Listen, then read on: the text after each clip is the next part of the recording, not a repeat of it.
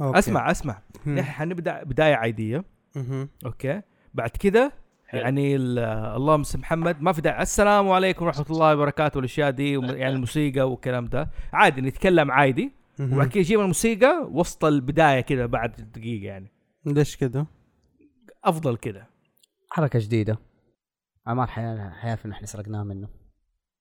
ما هي مشكلة يعرف إنه حصل. عمار وعبده لا لا يعني بالعكس خليه يغير زي كذا. بالذات حلقة يعني كذا تكون أفضل يعني. ابى أخرج من جو السلام عليكم هذا يدخل علي زي كذا يعني. طيب. انت ناوي تسوي reboot كذا على الحركه دي؟ ماني قاعد أسوي reboot على الحلقة دي. خلصني يا خلاص. أخي خلاص أبدأ تسجيل آه خلاص بدينا تسجيل.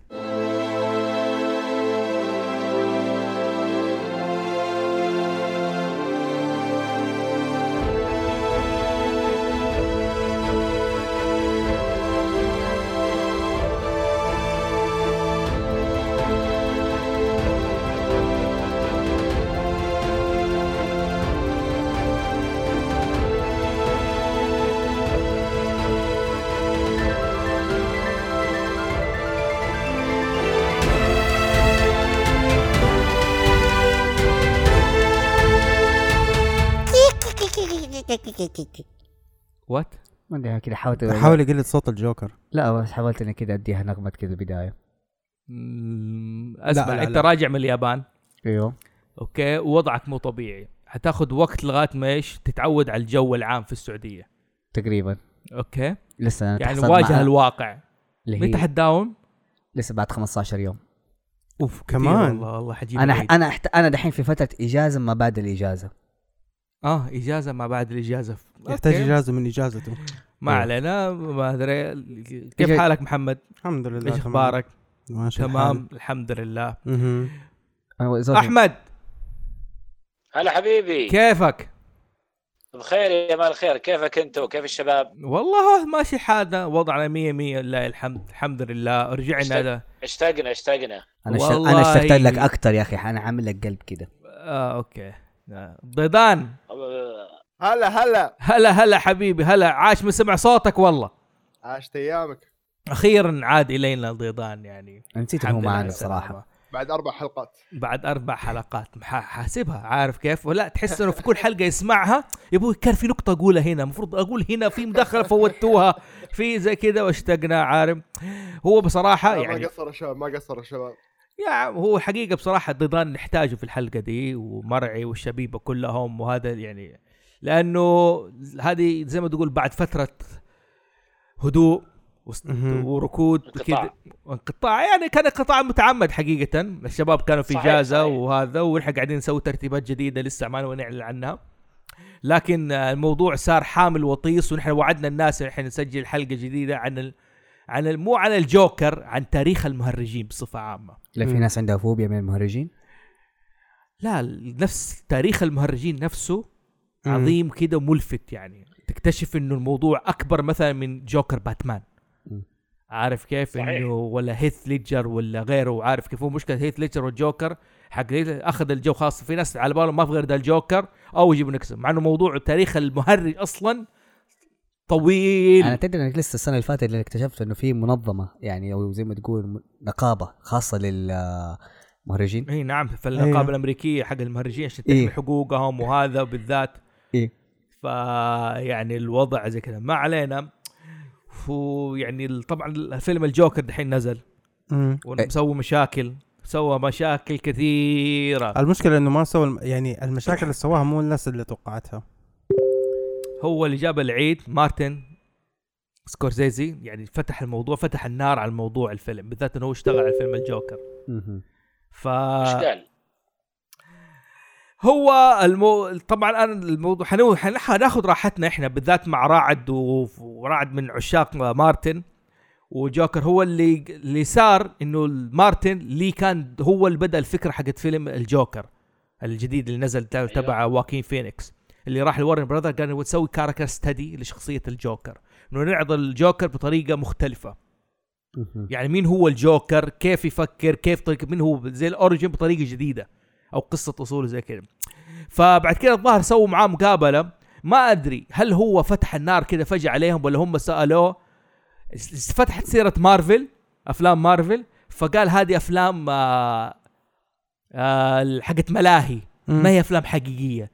حيكبر الجيل الجديد على أفلام ما هي الأفلام اللي إحنا نعرفها. فصار ال controversy الآن وكان بالذات ال- ال- الجدل في الموضوع ده. هل الجوكر يحرض المجتمع مارتن سكورسيزي إلى آخره؟ حنخوض الموضوع ده بالتفصيل. إحنا هدفنا مو فيلم الجوكر ممتاز ممتاز. لكن هدفنا مو فيلم الجوكر نفسه هدفنا تاريخ المهرجين نفسهم. مين هم المهرجين وكيف بدأوا؟ ومين هو أول مهرج؟ وإيش الفكرة تبعها أصلا يعني؟ ففي البداية يعني أبغى أعرف مين حيبدأ فيكم المقدمة على الموضوع أول شيء؟ قبل ما أنا أبدأ مثلا كذا أول شيء خلينا نبدأ ال- المهرج نفسه في اللغة؟ دائما نعرف المهرج إيش هو أصلا في اللغة وفي اللغة العربية وفي الإنجليزية أصلا إيش أصلا. زي كذا. فمين حابب يبدأ بالموضوع ده؟ ها؟ ها مرعي. شوف يا حبيبي. قول. بالنسبة للمهرج في اللغة العربية ترى هي جاية من كلمة الإيش؟ المروج للهرج والمرج. حلو؟ اللي يعني طبعا الهرج والمرج باللغة العربية معناها ال ال الكلام المزيف والأكاذيب وال- والشائعات والنميمة ونقل الكلام. هذا معنى كلمة الهرج والمرج بالعربي. حلو. فالمهرج عندهم بالعربي المعنى اللي يروج لهذه الأمور. طبعا آه، مع الوقت صار الآدمي هذا اللي يروج للأكاذيب والاباطيل على قولهم صار يضحك الناس. فتحرفت الكلمة من المهرج اللي يروج إلى مهرج يضحك القوم. مهم. مهم. هذا باللغة. حلو. هذا باللغة. واحد. اي وطبعا لو تلاحظ ترى حتى في ال- في الثقافة الحجازيه يقول له آه، يهرج واجد. يهرج. يهرج كثير. هرجه كثير. أيوه يهرج كثير. إيه هرجه كثير. معناه إنه يبربر واجد. هي جاية من نفس ترى ال- ال- الوزن. حلو. صحيح. حلو. وفي منها كمان يقول لك الم... ال... الهرجو الأخرق. معناه الغبي. صحيح. حلو؟ ولاحظ كلمة مهرج يعني اللي هو يضحك الناس وهذا برضو جاي من كلمة إيش؟ برضو مهرجان. واظن. مهرجان من من الهرج. من الهرج من إيه. هذا إنه شيء احتفالي شيء زي كذا فيه شغل وفيه صخب وهذا. مم. حلو؟ لكن معناها بالإنجليزي مشهور أصلا المهرج. وأنا أش... كلامك فوزي. قول. أسلم. أقول لك أقول لك ولا قطع كلامك بنرجع للإنجليزي لكن بالعربي عندك البدو يقولون زمان. أو ال- ال- العربيين يعني يقولون هرج البعير. معناه حلو. إنه يعني تعب تعب البعير عرفت كيف؟ هرج البعير تعب البعير وخلاص ما عاد قادر يمشي في ال في ال في البر. أوكي. جميل. إيه. حلو. ف ال- اللهم صل محمد. في معاني أصلا كلمة يعني ال- المفردة هرج هذه الثلاث الحروف لو تشوفها في اللغة العربية أصلا إيش في؟ يقول لك في ال... الهرج شيء تراه في النوم وليس بصادق. يقول لك اصبحوا في هرج ومرج أي في فتنة واختلاط. هرج ال- هرج القوم. أصوات تحدث من وقوع في اختلاط وتقاتل. يعني عارف؟ الهر... ال- الهرج ال- الأخرق. الهرج الضعيف من كل شيء. يهرج هرجا فهو هارج فهراج ومهراج هرج القوم في وقعوا في فتنة حتى في حديث عن النبي صلى الله عليه وسلم إذا كثر هرج. اللهم صل وسلم اللهم صل وسلم محمد. عليه. أي القتل هرج الشخص أي صاح وضحك. هرج بالأسد صاح صاح به وزجره. هرج البعير على قولتك يا مرعي. حمله على السير في الهاجر اهرجه يعني كلمة هر- هرج هذه فيها لها معاني كثيرة يعني. حلو؟ حسب التشكيل تتغير معانيها. لكن اللي هي حسب هذا ال- باللغة الإنجليزية هي بدأت باصلا مو أشهر شيء هي the clown أيوه. المهرج معناه المرادف لها ب clown. لكن هي أصلا بدأت ب the fool إيه. الغبي. صحيح. أو الأحمق. الأحمق. م. تمام؟ الح- هو أصلا اللي هو الموضوع اللي إيش؟ اللي كان يظهر في البلاط الغربي. كان دائما الشخص ال- ال- the fool وهذا. آه في فرق في هم شوف هم ثلاثة. عندك the fool the jester أيوه حلو. the clown the geek the geek the geek لها معنى دحين جي حاجة. اي كي جيك هذا شوف كيف حق ال computers we are geeks وهذا. أيوه. ترى معناها في الأصل شيء جدا زي كذا. أوكي. كانت الآخر يعني هو the fool حلو؟ أول شيء بدأ the fool كان في المسارح الرومانية وإيش؟ والإغريقية. أوكي. شخص الغبي من العوام. مم. اللي ما ياخذ من كلامه هو جد. في المسرح لا غبي كذا عارف؟ دائما آه. يطيح مثلا يتزحلق بالموزة زي كذا. شخص غبي. مم. حلو؟ هذه كانت البداية وجود الغبي في المسارح وهذا. حلو؟ هذا كان الغبي. بس بعد كده مرة جاء في العصور الوسطى وهذا بدأ الموضوع يتغير بالنسبة ليش؟ لندماء الملك وهذا. الغبي كان هو الشخص المريض نفسي يتبناه الملك. أوكي. حلو؟ ويعتبره من عيلته. تلاقي مثلا أشخاص عندهم وما يرضى توحد. عليه. ها؟ وما يرضى عليه. ما يرضى عليه كيف يعني؟ ما ما ما يرضى أحد يزعله. ألو؟ بيضان بتقول شيء؟ ألو؟ آه صوتك قطع. إيش كنت تقول؟ أقول ما, ما يرضى ما يرضى عليه يعني. ما يرضى أحد يقول له شيء ولا زعله. بالضبط. ما يرضى أحد يزعله وزي كذا. هو الشخص واجبه نصيحة الملك وما له علاقة بالسياسة. إيش الملك اتخذ من قرار سياسة ما له شغل. قتل عاقب إيش سوى في البلد ما همه. أهم شيء ينصح الملك وخلاص الملك هو اللي يقرر بعد كذا فتلاقيه شخص مريض نفسي حلو عنده توحد أو إنسان قزم. بشوف المسائح كذا دائما عند الملك في واحد قزم. أيوه هذا يكون أحد قريب الملك أو أحد شخص قربه. عندهم اعتقاد إنه هذا عنده مسحة من الإله. إنه الله عز وجل ميت ميزه. الإله ميزه بشيء. عشان كده تلاقيه هو تلاقيه مريض توحدي. أوكي. حلو؟ لكن هم يقول لك لا في له شيء. فالقلب الملك يقربه وهذا زي كذا. ال jester نوع من أنواع المهرج الملك يعينه عشان يضحك الناس في مجالسه. في مجالسه أو يضحكه هو. هذا the jester ال the clown جاء بعدين. بعد كده حنخش في يعني. اي اي فحتى اللي من ال jester من الأشياء المضحكة في الموضوع فيه حلو؟ إنه أحيانا كان وظيفته برضه في الاغتيالات. أوكي كان الملك- أساسا. أساسا. كان الملك أحيانا يستخدمه في الاغتيالات. حلو؟ وكانت عنده صلاحيات. من ضمن الصلاحيات ما حد كان يقدر يستهزئ بالملك. أو الوالي غير مين؟ غير ال jester. ال jester. أو the fool المهرج هذا. أوكي. حلو؟ شوف القد شوف الصلاحيات. لدرجة إنه حتى من قصص ال- ال jesters اللي في الصين ما أحد إمبراطور الصين كان قرر يضرب ال- ال- سور الصين لون أحمر. هذا حيكلف قديش من العبيد و slave وعارف حيموت. إيه. فهو قدر يقنع الملك إنه إيش؟ يغير ال آه ما ما يضرب ما يضرب بويا الجدار ما يضرب ما يدهن الجدار بويا. كيف؟ خلاص أقنعه بقصة ما في تفاصيل بس المهم هو اللي أقنعه ال jester. أوكي. حلو. فانا بتكلم إنه كانت له قدرات رهيبة. شوف هذه هذه ال origin حق الإيش؟ حق ال jester. ال jester وهذا. إنه الغبي يكون شخص مقرب من الملك حلو. والمه وال اول إيش؟ ده jes... آه، jester معين من الملك و the fool شخص مقرب من الملك. في ال harlequin أيوه. عارف ال harlequin أيوه. هو لبسه مشهور وهذا. كان شخص يتشقلب ويسوي حركات بهلوانية. يلعب إيه. بالعصا وقدام الملك ويلعب بالكورة juggling وهذا. بهلواني. بهلواني. هذا harlequin harlequin. اسمه كده harlequin. مم. عشان كده جات شخصية إيش؟ هارلي كوين. هارلي كوين. حلو؟ الناس هذول كانت لهم قصص مساكين كثيرة يعني. ال- بالذات ال jester مو the fool إيه، jester ما أظن كانت كثير إن ما أحد يقدر يحتفظ بدي الوظيفة طويل. ما يقدر يحتفظ أحيانا يموت أحيانا يجبروهم على الضحك والابتسام يشقوا وجيههم عشان ينبسطوا يكونوا دائما سعيدين. يا الله.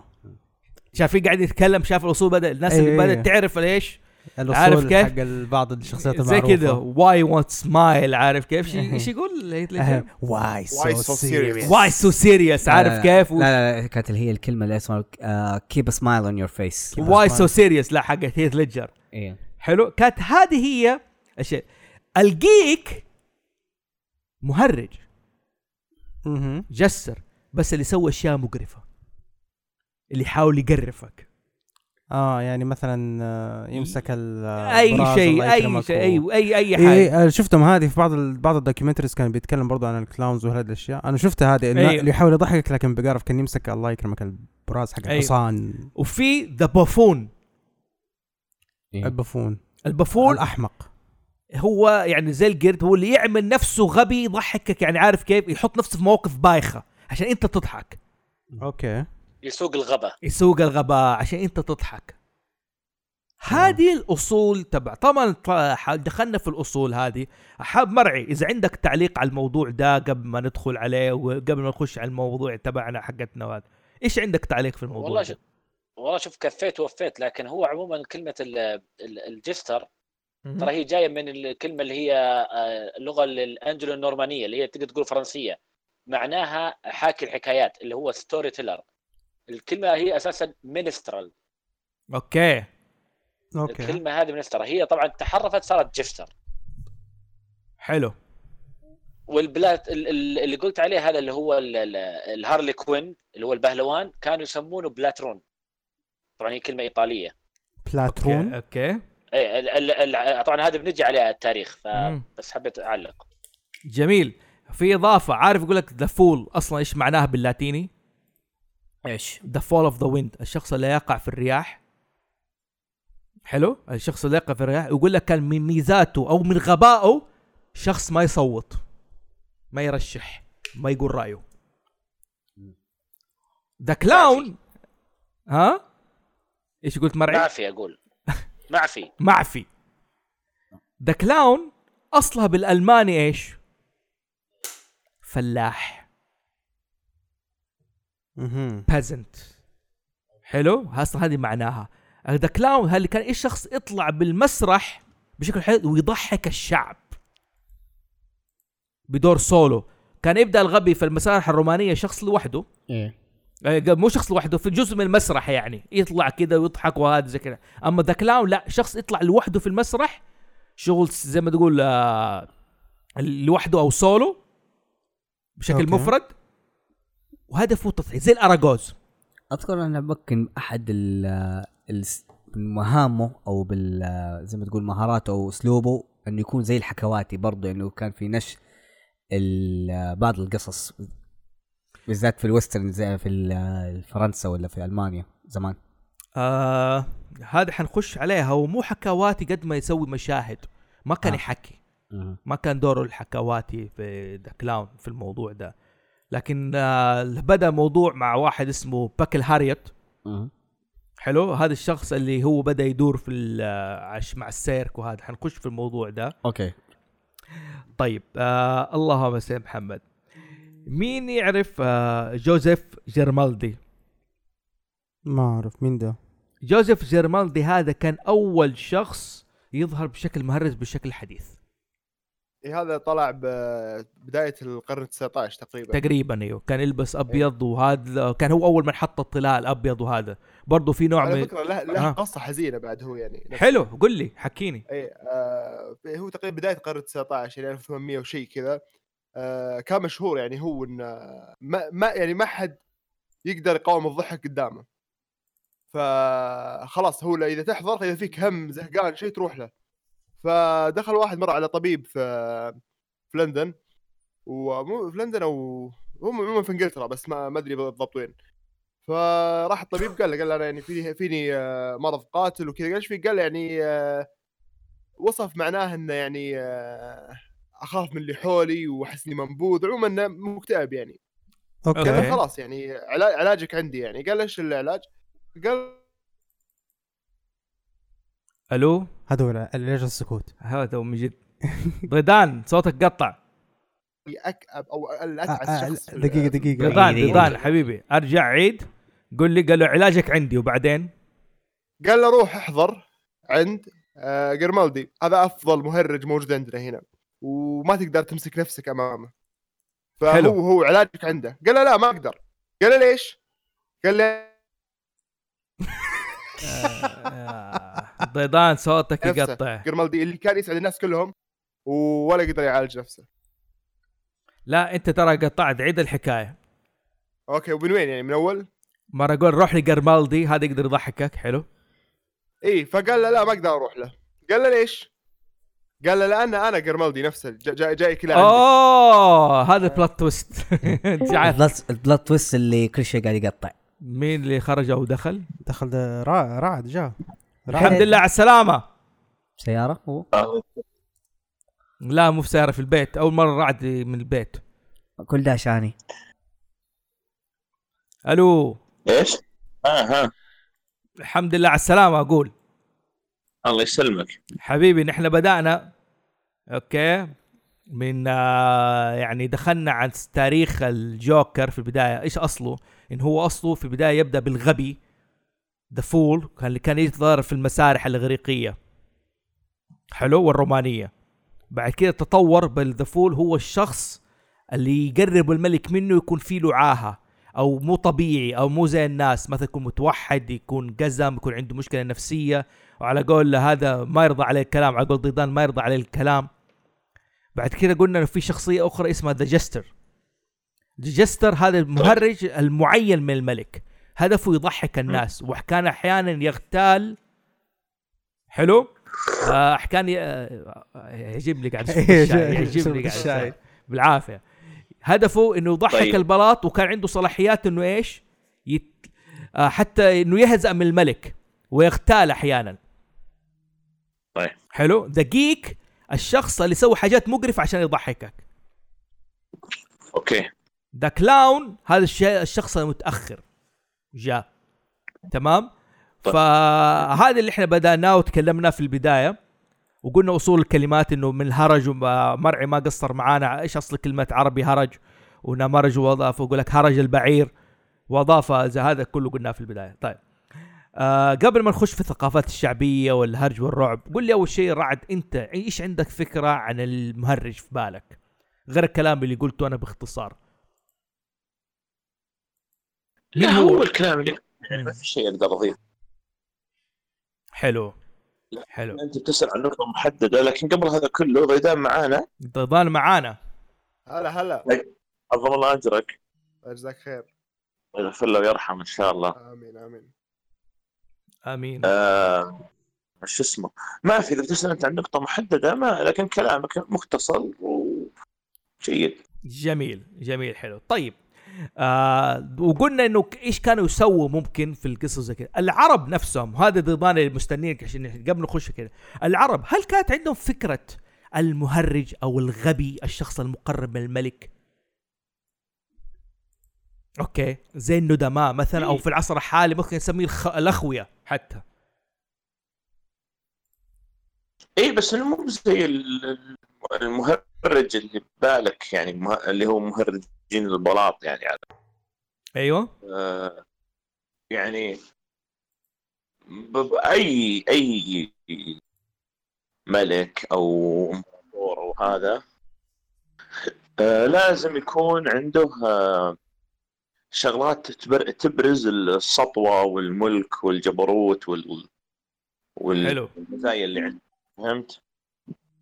فتلقاه دائما يقرب ناس لازم يصير في ناس مقربين بغض النظر هو اتفق معاهم أو ما اتفق معاهم. أها حلو. يعني مثلا شكسبير مسرحياته زمان باستثناء كم واحدة كلها يعني كان الهدف منها تسليه ال- الملكة. أوكي. حلو. بعدين لما يعني يعني أعيد قراءتها أو رجع نظر لها نظر لها إنها كلاسيكيات وشيء عليه الكلام. نفس الشيء أي أحد ثاني. فلازم في شيء يبين آه آه المزايا اللي آه عند الدولة هذه أو عند ال- الحاكم هذا أو الملك هذا. يعني مثلا مثلا لو بناخذ مثلا مثال مشهور مثلا ملوك الطائف في الأندلس على أنهم كانوا مشتتين سياسيا و... وبينهم حروب ومناقرات وكذا. لكن الغريب إنه من ناحية ثقافية واقتصادية كان بينهم كمان تنافس محموم. حلو. حلو. يعني لما يعني لما مثلا كان وقتها عايش أعظم شاعر عربي اللي هو وقتها كان يعتبر آخر شاعر عربي الين ما جاء بعدين حافظ إبراهيم ومدري مين. آه آه آه اللي هو ابن زيدون. أوكي. فالمعتقد ما وسعته الدنيا لما شاف ابن زيدون ترك بني جهور وجاء عنده في إشبيليا.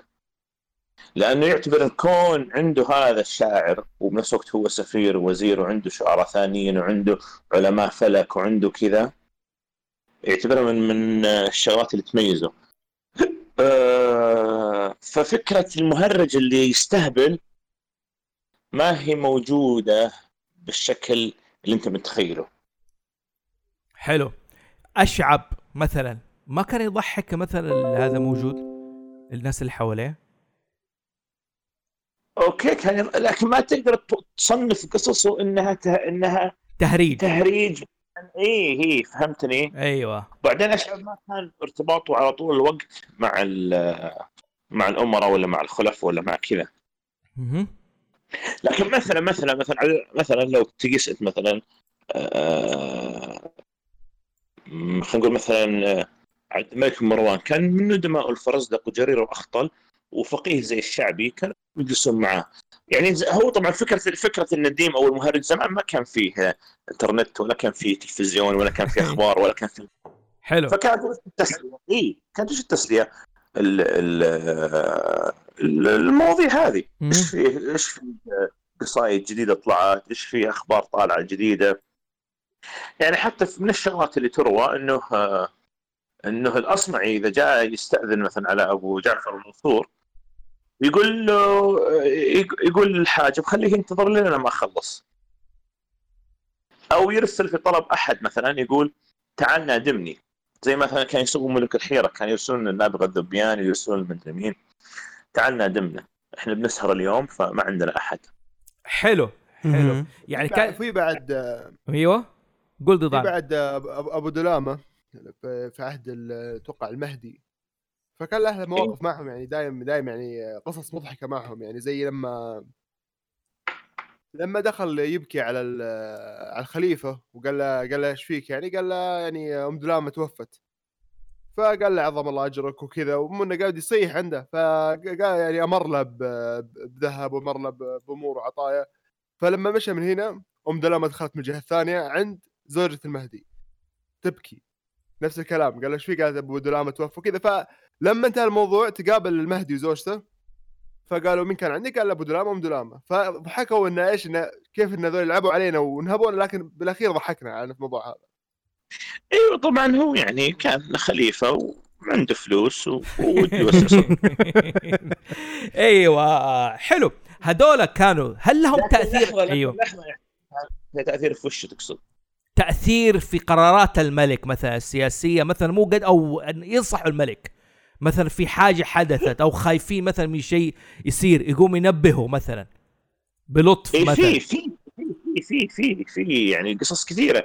يعني زي مثلا آه، زي مثلا آه، رجاء بن حيوة. رجاء بن حيوة كان كاتب آه، ل- ل- سليمان عبد الملك. عند عبد الملك. لا كان عند عبد الملك بن مروان وعبد من وصيه عبد الملك انه إنه استشير رجاء بن حيوة فهو من البقية الصالحة. حلو. فصار يعني أكثر من كونه كاتب كان مقرب من الوليد وكان مقرب من سليمان وهو اللي حط في سليمان فكرة إنه يولي عمر بن عبد العزيز. حلو صحيح صحيح. يعني ح... تمام تمام. بس ما كان أيوه. طبعا وقصص ثانية زي كذا مثلا آه مثلا آه ناسي والله مين اللي كان عند أبو جعفر المنصور واوحى له فكرة إنه ارسل للامام مالك خليه يألف كتاب في الحديث ويكون وسطي لا فيه رخص عبد الله بن عباس ولا. تشددات عبد الله بن مسعود. على تشددات ابن عمر وشذوذ ابن مسعود. أو شذوذ بن مسعود آسف. اي ف زي كذا ما ناسي من هو اللي ففي يعني قصص تشبه القصص هذه. حلو. لكن أظن في التاريخ مو العربي المتاخر بعدين شخصية شبيهة بفكرة الجوكر بقريب من ال- من السلطان وكان هو هزلي اللي هو جحا. جحا ما كان فكرته إنه شخص مثلا مضحك ومواقف مضحكة وكان ليه تأثير مثلا على مين؟ آه تيمور لانك ذاك الوقت. ممكن بس ترى يعني الشخصيات زي جحا واشعب وغيرهم يعني غلفتهم الأسطورة بشكل كبير. يعني مو زي سالفة ألف ليلة ليس كل ما يروى هو فعلا منسوب للشخص. أوكي. لكن لأن جو القصة يبغى القصة اللي هو يسويها فاحتمالية إنه يكون سواها واردة. وممكن تنسب له لأنه مطابقة مع شخصيته. وش أقول لك أنا؟ إيه فاحتمالية إنه إنه يكون سواها وارده بشكل كبير فتنسب له. لكنه أرجع أقول لك أنا ما أقدر ألقى شخصية تصنف إنها مهرج بمعنى إن هذا كلاون إن هذا آه، حتى فكرة الأخوية مثلا مثلا تصير خوي واحد أو لوقي فهمت؟ مو بالضرورة إنه يكون هو الخبر اللي يضحك. فهمت قصدي؟ حلو. معليش أبغى أوقفك رعد. إيش يعني لوقي؟ يعني خوي بس إنه آه، بالعادة تنقال اللي يكون يعني هو يبحث عن تزلف أكثر من إنه يكون فعلا خوي فلان. okay. هذا بالعربي يعني اللغة إيه. العربية لوقي. ما أدري ما أدري وش آه. اصلها لكن هي تنقال. okay. ترك لوق يعني. حلو حلو. طب مو بس أنا أحس إنه كل أي أحد بيقول واحد إنه مهرج وكذا له علاقة دائما بالكوميديا يعني يعني أتوقع ان دائما نقول له والله هذا clown. يعني إحنا مين ال clown اللي عندنا يعني في ال group؟ عندنا مثلا فراس. تقدر تقول ولا نعم. آه. إي إيوه إيوه صح. لا يعني ال- ال- الحقيقة يعني. حلو حلو تمام. يعني دائما مربوطة بالكوميديا هذا اللي أنا قصدي فيه يعني. جميل حلو. المقصود إنه دائما إيه؟ المهرج آه، محمد بيقول دائما يعني الشخص المهرج مثلا في ال group مثلا آه، يعني أو في البلاط أو هذا هو الشخص يكون مرتبط بالكوميديا بشيء يضحك شيء هازل. فاهم كيف؟ مو مثلا زي الشخصيات العربية تذكرت مثلا ما قلت الأخطل ابن فراس حتى أبو دلامة حتى أشعب ما كانوا بالشخصيه الهزلية الكوميدية الغبية بالطريقة اللي وصفناها نحن في بداية الحلقة. مو زي جحا. جحا يعني كان عنده قصص جدا طريفة يعني تبين إنه هل هو أهبل ولا هل هو ذكي ما تعرف. أيوه تقريبا نعم. فهذا اللي قاعد يقوله محمد دحين. يعني فراس عندنا إيه هو يعني- المهرج حق يعني الجروب. مثلا مثلا الأمور امور اللي فيها طرافة صح إنها مضحكة لكنها فيها غرابه برضو. فهمتني؟ يعني فيها شيء كذا غريب وبرضو تضحك. بس مو بالضرورة. يعني مثلا زي لما سأل آه، عبد الملك مروان مين اشعر انت ولا الفرزدق أيوة. فقال جرير قصة فقال جرير قصة إنه سحب واحد مرة ساله واحد هذا السؤال ودخلوا على أبوه. لقى أبوه يرضع من آه، ثدي الع- العنز عشان ما حد يسمعه إنه يحلبها. هذا مو جرير؟ لحظة لحظة بعد هذا مو جرير؟ جرير إيوه. إيه جرير. إيه. قال له من أشعر ف- العرب؟ إيه صح صح. اسلم اسلم. فأنت الحين ضحكت. فقال جرير قال شفت هذا؟ قال هذا أبوي. قال طيب ليش تسوي كذا؟ قال عشان ما حد يسمع إنه يحلب ويجي يقول عطني حلب قال أعظم شاعر اللي فاخر بهذا كل الشعراء اللي موجودين ويفوز عليهم. أوكي. فهنا تحولت النكتة من مجرد أن النكتة لها شيء غريب ومضحك وملفت للنظر. أيوه. أيوه. فهمتني؟ فهمت إيه. فهمت. أنا عندي سؤال على الأصمعي.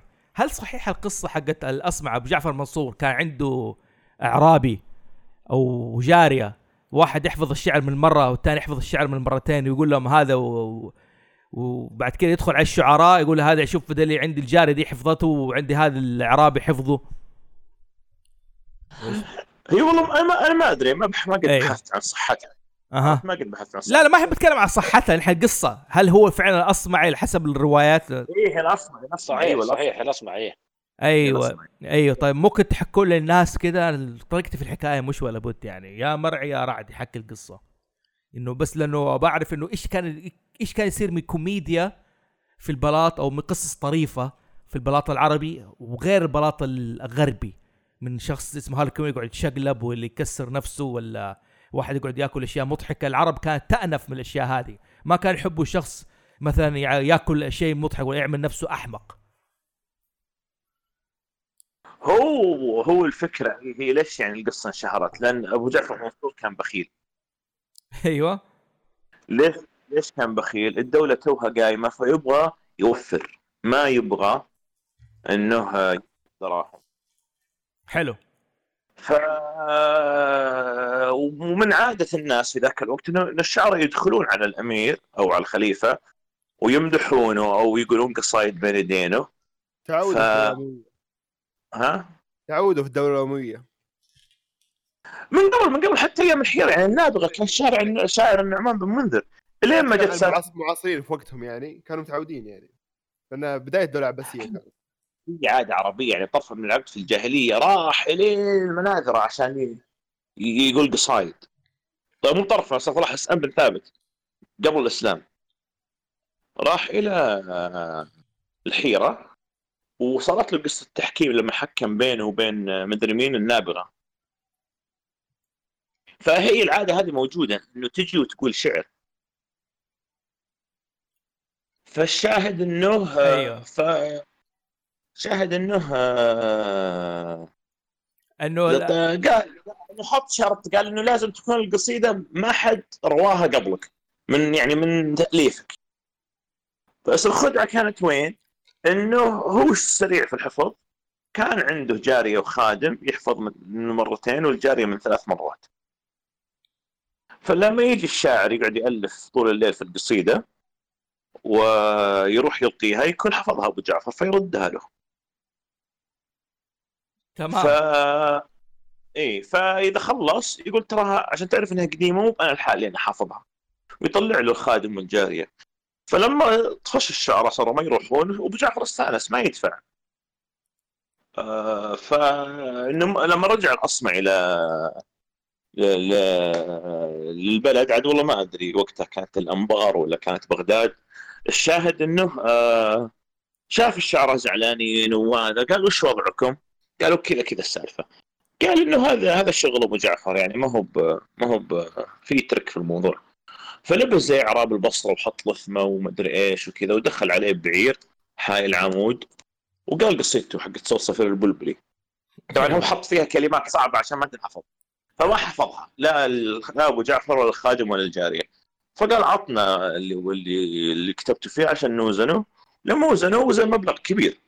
فشك أبو جعفر المنصور بالموضوع قال يعني حقق حقق طلع انه الاصمعي قال ليش يعني لفيت اللفة هذه كلها؟ قال مو كل الشعراء اللي يجونك متزلفين أو انهم أو إنهم آه، آه، طالبين فلوس يعني على قول شرهات يعني بعض- بعض- بعض- بعضهم يعني ما يقدر يدخل دخل إلا عن طريق الشغلة هذه بغض النظر أنت كيف تقيمها تقيمها تزلف تقيمها آه إنها شرها. يعني إيوه إنك يعني تبغى يبغى شرها يبغى كذا هم كذا يجيبون رزقهم فهمت؟ حلو. فعقب.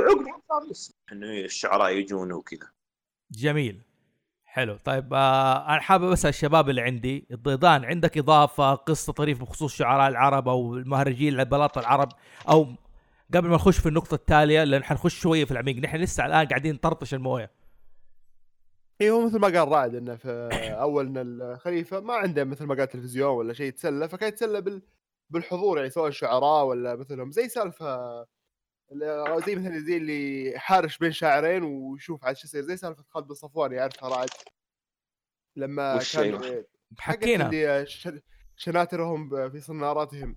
أيوه أيوه أيوه. إيه، كلها كلها ذي قصص حقت تسلية يعني هو تلقاه طفشان يبغى يتسلى. إيه، فهي زي اللي يحرش بين شاعرين ويقعد هو يستمتع.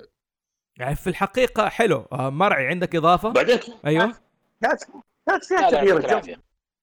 يعني كانت فيها تغيير جو يعني تلقاه طفشان طول اليوم فيبي يغير جو عشان ينسى همومه. ومشت وصلت إلى إلى الوقت هذا يعني فمن كثر ما هي يعني حلو. آه، شغلات حلو يعني في التاريخ العربي بصفة عامة ما في زي ما ذكرنا إنه شخص وظيفته إضحاك الملك أو إضحاك الخليفة أو الأمير. ما كان في شيء بنفس الفكرة الغربية في الموضوع ده أو حتى الشرقية. شخص وظيفته إضحاك الملك لدرجة عارفين الطاقية حقت ال- ال harlequin؟ أبو ثلاثة قرون هذه إيش فكرتها؟ إيش؟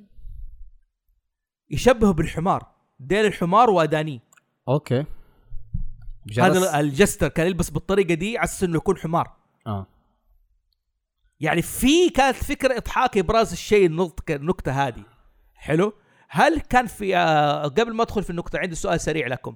هل كان في أحد من مقربيه كان عنده مثلا صلاحية يقدر آه يهزأ بالملك؟ أو يضحك عليه مثلا مثل زي المهرج في الغرب في البلاط ال- الأوروبي ما ما أدري والله ما أنا ما يحضرني الحين مثال لكن في شغلات إيه. تصير أحيانا في شغلات أحيانا تصير ولما يفهم منها إنه مو إنه يعني مو فيها تعريض لكن يفهم منها إنه أنت ما جيت علشاني أو ما سويت هالشيء علشاني ما يزعل منها يعني من الشغلات اللي تروى مثلا عن عن محمد عبد الوهاب الموسيقار. حلو. إنه في في عام 90 ميلادي اتصل على رئاسة الجمهورية المصرية وطلب إنه يقابل حسني مبارك. حلو.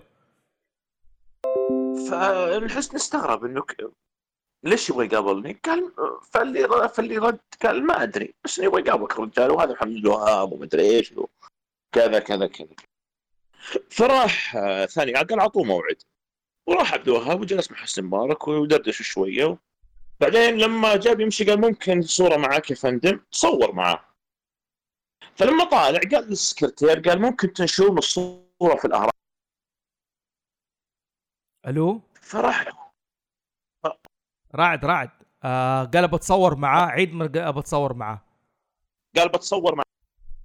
فلما تصور معاه قال للسكرتير ممكن تنشرون الصورة في الأهرام. ف آه، راح للرئيس قال عبد الوهاب يقول يبغى ينشر الصورة. قال انشرها لي يا سيدي خلي يعني ما أدري ليش يبغاها. أيوه. فالسنه اللي بعدها عام 91 مات عبد الوهاب. حلو. حلو. ففي تأبين عبد الوهاب نشرت الأهرام خبر تقول إنه محمد عبد الوهاب هو الشخص الوحيد اللي تصور مع ستة أشخاص حكموا مصر. فؤاد الأول وفاروق الأول ومحمد نجيب وجمال عبد الناصر ومحمد انور السادات ومحمد حسني مبارك. ففهمت إنه هو أصلا لما راح قابل وما راح قابل. فهمت؟ أيوه أيوه أيوه. برضه حسني بالمقابل ما أخذها من باب إنه يعني ده قاعد يتسلى علي وما أدري إيش. عادي، طيب okay. يسوي يجمع فهمت؟ collection كذا كامل. إيه هي هي خلاص إنه أنا كان إنجاز له يعني وانتهينا وعادي. يعني ما ما ما فهمت بشكل سلبي. هل أنت هذه بتدرجها من تحت موضوع التندر؟ ما أدري. حلو. حلو. في قصة افتكرتها أنا الآن للعلاء للعلاء بن المعري والمتنبي في مجلس المرتضى. حلو. كان شريف المرتضى ما يحب المتنبي وعلاء بن المعري كان كان يحب المتنبي. حلو. ف آه اللهم صل محمد ال... ال... ال... فذم مرة المرتضى أمام المعري فقال له إيش؟ قال له لو والله لو لم يكن لمتنبي المعري بيقول. والله لو لم يكن لمتنبي من الشعر إلا قوله لك يا منازل في القلوب منازل لكفاه فضلا. حلو؟ فطرد المرتضى الم- آه، آه، على ابن المعري ليش؟ قالوا ليش طردت أنت المرتضى ال- آه، علاء بن المعري يعني هو ما قال شيء قال هذا البيت شيء. قالوا لا عشان ما كمل البيت وهو كان يقصد تكملة البيت وإذا أتتك مذمة من ناقص فهي شهادة لي بأني كامل. فكان المعري إيه. إنه إيش؟ كان بيسلكني إنه أنا ناقص والم... آه، والمتنبي كامل. ف... أيوه هذه هذه الش- هذه الشغلات موجودة واردة. اي هي زي سالفة أبو حنيفة مع أبو جعفر. أيوه. أبو أبو حنيفة إنه أبو جعفر منصور كان يبغى أبو حنيفة يكون قاضي على آه، قاضي في بغداد. حلو. وأبو حنيفة ما يبغى. مهم. فمرة من المرات ناداه وقال وألح عليه إلا إنك تب إلا إنك تصير قاضي بغداد. فايش رد أبو حنيفة؟ قال لكنك وعدتني بقضاء البصرة. تمام؟ فقال أبو جعفر كذبت. قال لقد شهدت علي بالكذب أترضى أن قاضيك يكون كذابا. فضحك أبو جعفر يعني أنت لقيت لك مخرج فالحين نروح ونتفاهم بعدين. ألو. هلا هلا. هلا الضيضان. طيب أنت عندك إضافة شيء؟ لا خلاص آه، هو نفس الكلام اللي قاله راعد بخصوص ال- المحيطين بال- بالخليفة. ما هو شرط انه يكونوا مهرجين لكن يكون أحيانا بمواضع تسلية. تمام. حلو. آه هذه ينقل لي النقطة الثانية. مرعي جيت؟ واضح الصوت الآن؟ إي واضح الصوت. قول لي إيش كانت عندك إضافة؟ لا أنا بال- آه، بالنسبة لتاريخ المهرجين كيف بدأوا فعلا؟ حلو قول. هل هذه نقطتك؟ هل هي نقطتك هذه؟ لا أنا دحين دحين ذكرنا في بداية تاريخ المهرجين كيف بدأوا في العالم الغربي. حلو؟ بحاول هو فعليا. ولا قطع كلامك هو ترى فعليا بدوا البداية الفعلية اللي مسجلة أنهم ترى كانوا من أيام الفراعنة. أوكي حلو. أول ما بدأ المهرجين يعني سجلت في تاريخ عند الفراعنة مصر حلو. القديم على قولهم. حلو. كان عند الفراعنة دائما للشخص اللي يضحكهم يسليهم. جميل. حتى في واحدة من القصص القصص في التراث العبراني إنه الفرعون اللي كان مع سيدنا موسى كان عنده مهرج، المهرج هذا كان يعينه جاسوس على الناس، وجاسوس حلو. في القصر. فيوم من الأيام زعل عليه الفرعون وقص لسانه. أوف. ال- ال- المهرج هذا، نعم قص لسانه. هو اللي الم... صار طبعا إنه سم لا لا كمل كمل بعد حسألك سؤال كمل. اي قص لسانه فلما جات الآيات اللي هي الغضب على على على مصر اللي هي الد- الدم والقمل والطوفان والضفادع لما جاء ال- ال- الغضب من الله عليهم حلو. شاف أول ما شاف أول ما شاف جاي شاف الضفادع جاية على ال- القصر المهرج راح الفرعون بيقول له ما قدر. لأنه لسانه مقطوع فصار صار؟ ينطط. حلو. عرفت كيف؟ فقالوا صاروا يضحكون عليه إيه صاروا يضحكون عليه. فهذا زي ما تقول كذا عزز ما بعد ذلك إنه في لازم يكون هذا مو بس مجرد إنه يضحك لازم يكون يلبس أشياء ويسوي حركات بهلوانيه عشان تلصق عليه المهنة. طبعا الرومانيين لأنه كان في آه، زي ما تقول كذا تبادل ثقافات بينهم وبين الفراعنة كان. عندهم نفس الشيء المهرج بس ما كان المهرج باللي اللي يضحك الفرعون لا كان لازم يسوي حركات بهلوانية اللي هو كان يسمونه بلاترون بلاترون اي حلو بلاترون وكان له وكان له راتب. مسجل له راتب. وكل ما زاد حركاته يضحك كل ما زاد الراتب له. حلو. لدرجة إنها صارت مهنة مرموقه هذيك الأيام. حلو. واللي عندك اللي طبعا اللي كان اللي تقريبا امتهنوا هذه المهنة خلوها عندهم اللي هم الأزتك اللي هم سكان أمريكا اللاتينية. أوف أوف أوف أوف. الشعوب الأصلية إيه كان عند يعني حتى هناك في القب في أقصى الش... في أقصى الغرب في أمريكا الجنوبية واللاتينية كان عندهم فكرة المهرج. صحيح. حلو. صارت عندهم المهرج نفس الشيء. طبعا هذا هو التاريخ المسجل على بداية ظهور المهرجين أو أيوه. ظهور ال- حلو. اللي اللي اللي ضحكوا أولياء الأمور. جميل. طيب. طيب الغ- الغريب في ال- الغريب في مزمار اللي هو قصة آه، مزمار هاملن. هل يعتبر مهرج ولا لا؟ والله شوف مزمار هامل يعني الرجال زعل عليهم. لا ألو؟ بس طبعا هي ما هي ما هي ما هي حقيقة هي ترى قصة هي أو قصيدة بالأحرى. بس هل يعتبر الغريب اللي جاء هذا يعتبر مهرج ولا لا؟ والله على حسب القصة ما أدري ما أشوفه مهرج أنا. هو سحب الفيران معه. أيوه. بس إنه كان يلبس لبس مهرجين. حلو حلو حلو. مو في نوع من ال- المهرجين؟ ال- أيوه. مو هو لا تس... تفضل تفضل اسلم اي ما أنا بقول لك في نوع من المهرجين اللي كان اسمه the mime هذا الفرنسي. the mime اللي الشخص المهرج اللي ما يتكلم. صامت الصامت اللي يسوي حركات حركات كده ويعبر مثلا يحاول يكسر قزاز ويخبط الباب. حلو. اللي يعني زي ما تقول لك اللي عايش في الع... اللي زي ما تقول في عنده عالم الخفي حقه. أيوه. عالم الصامت تماما. تلاقيه لابس آه، مكياج أبيض وهذا وحاطط ابتسامة لكن بدون الخشم. مم. حلو. لكن آه أكثر شيء تحسه بين ال- اللون الأسود والأبيض بينه أيوه. تلاقي لابس طاقية فرنسية كده ويحاول يسوي كده إنه بيحاول يخش الباب والقزاز وهذا تلاقيه بيخبط ويسوي زي كده. عادة بيوصف لك فين هو موجود أو إيش بيحاول يقول. هذا the mime okay. آه سؤالي الآن اللي حيخش في القرآن هل الكوميديا مرتبطة بالتهريج ولا لا؟ يعني هل في كوميديا بدون تهريج؟ حسب ما وصفناه. أنا أنا أقول لك لا.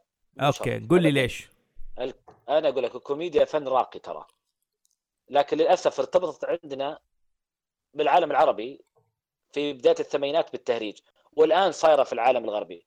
يعني بعطيك مثال بسيط. حلو. آه ال- الكو- الكوميدي البريطاني روان إيش اسمه هو رعد؟ روان اتكنسون المشهور مستر بين روان اتكنسون كان يسوي مسلسلات زمان في الستينات ويقدم برامج إذاعية كوميدية للغاية. ما كان فيها أي نوع من التهريج نهائيا.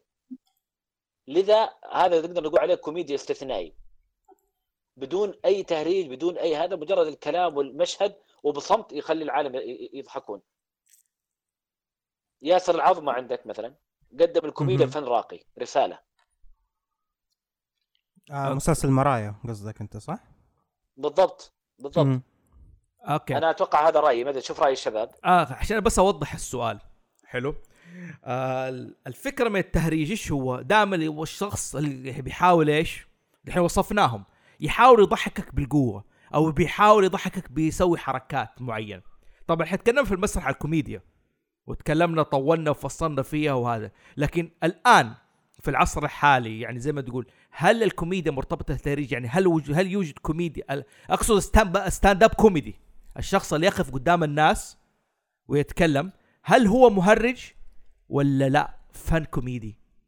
التهريج قالب من قوالب الكوميديا. يعني أشوف انه قالب من قوالب الكوميديا اللي إذا فرضت منه الكوميديا خلاص يبقى قالب سامج مثير للشفقة. يعني آه، ممكن لما تقول آه، قبل شوي أنت قلت الجيك ثم الجيك آه، حلو. آه، اللي قاعد يسوي أشياء مقرفة عشان يضحكك انت خلاص هذا يعني آه، زي ما قال أحمد اللي هو الكوميديا الراقية وكذا خلاص هذا نزل منها. طلع على حدود أخرى بس صار همه إنه يضحكك بأي شكل ممكن. بدون أي حدود بدون أي شيء. فكذا وصل لمراحل نقول نسميها الاسفاف okay. فما هو شرط إن كل كوميديا تهريج والعكس. حلو. رعد هل الكوميديا تهريج؟ مم. لا مو بشرط. بس إنه هو لأن فيه يعني هو أنت لو مثلا تحط التهريج في مكان فيه شيء كانوا يسمونه اللي هو كوميديا الفرس أو الفارس. آه، ما أدري وش ترجمتها بالعربي. لكن هي الكوميديا اللي تعتمد على موقف عبثي وشخصية تكون مبالغة بحركاتها. يعني- الفارس اللي هو الهزل. الهزلية. هزل ممكن تقول هزل بس هي يعني وش فرقها مثلا عن مثلا اللي يسمى الساركازم اللي هو التهكم؟ عرفت؟ هذه لا هذه مثلا إنك أنت مثلا تذب على شغلة معينة آه، بدون ما أنت مثلا تسوي موقف معين.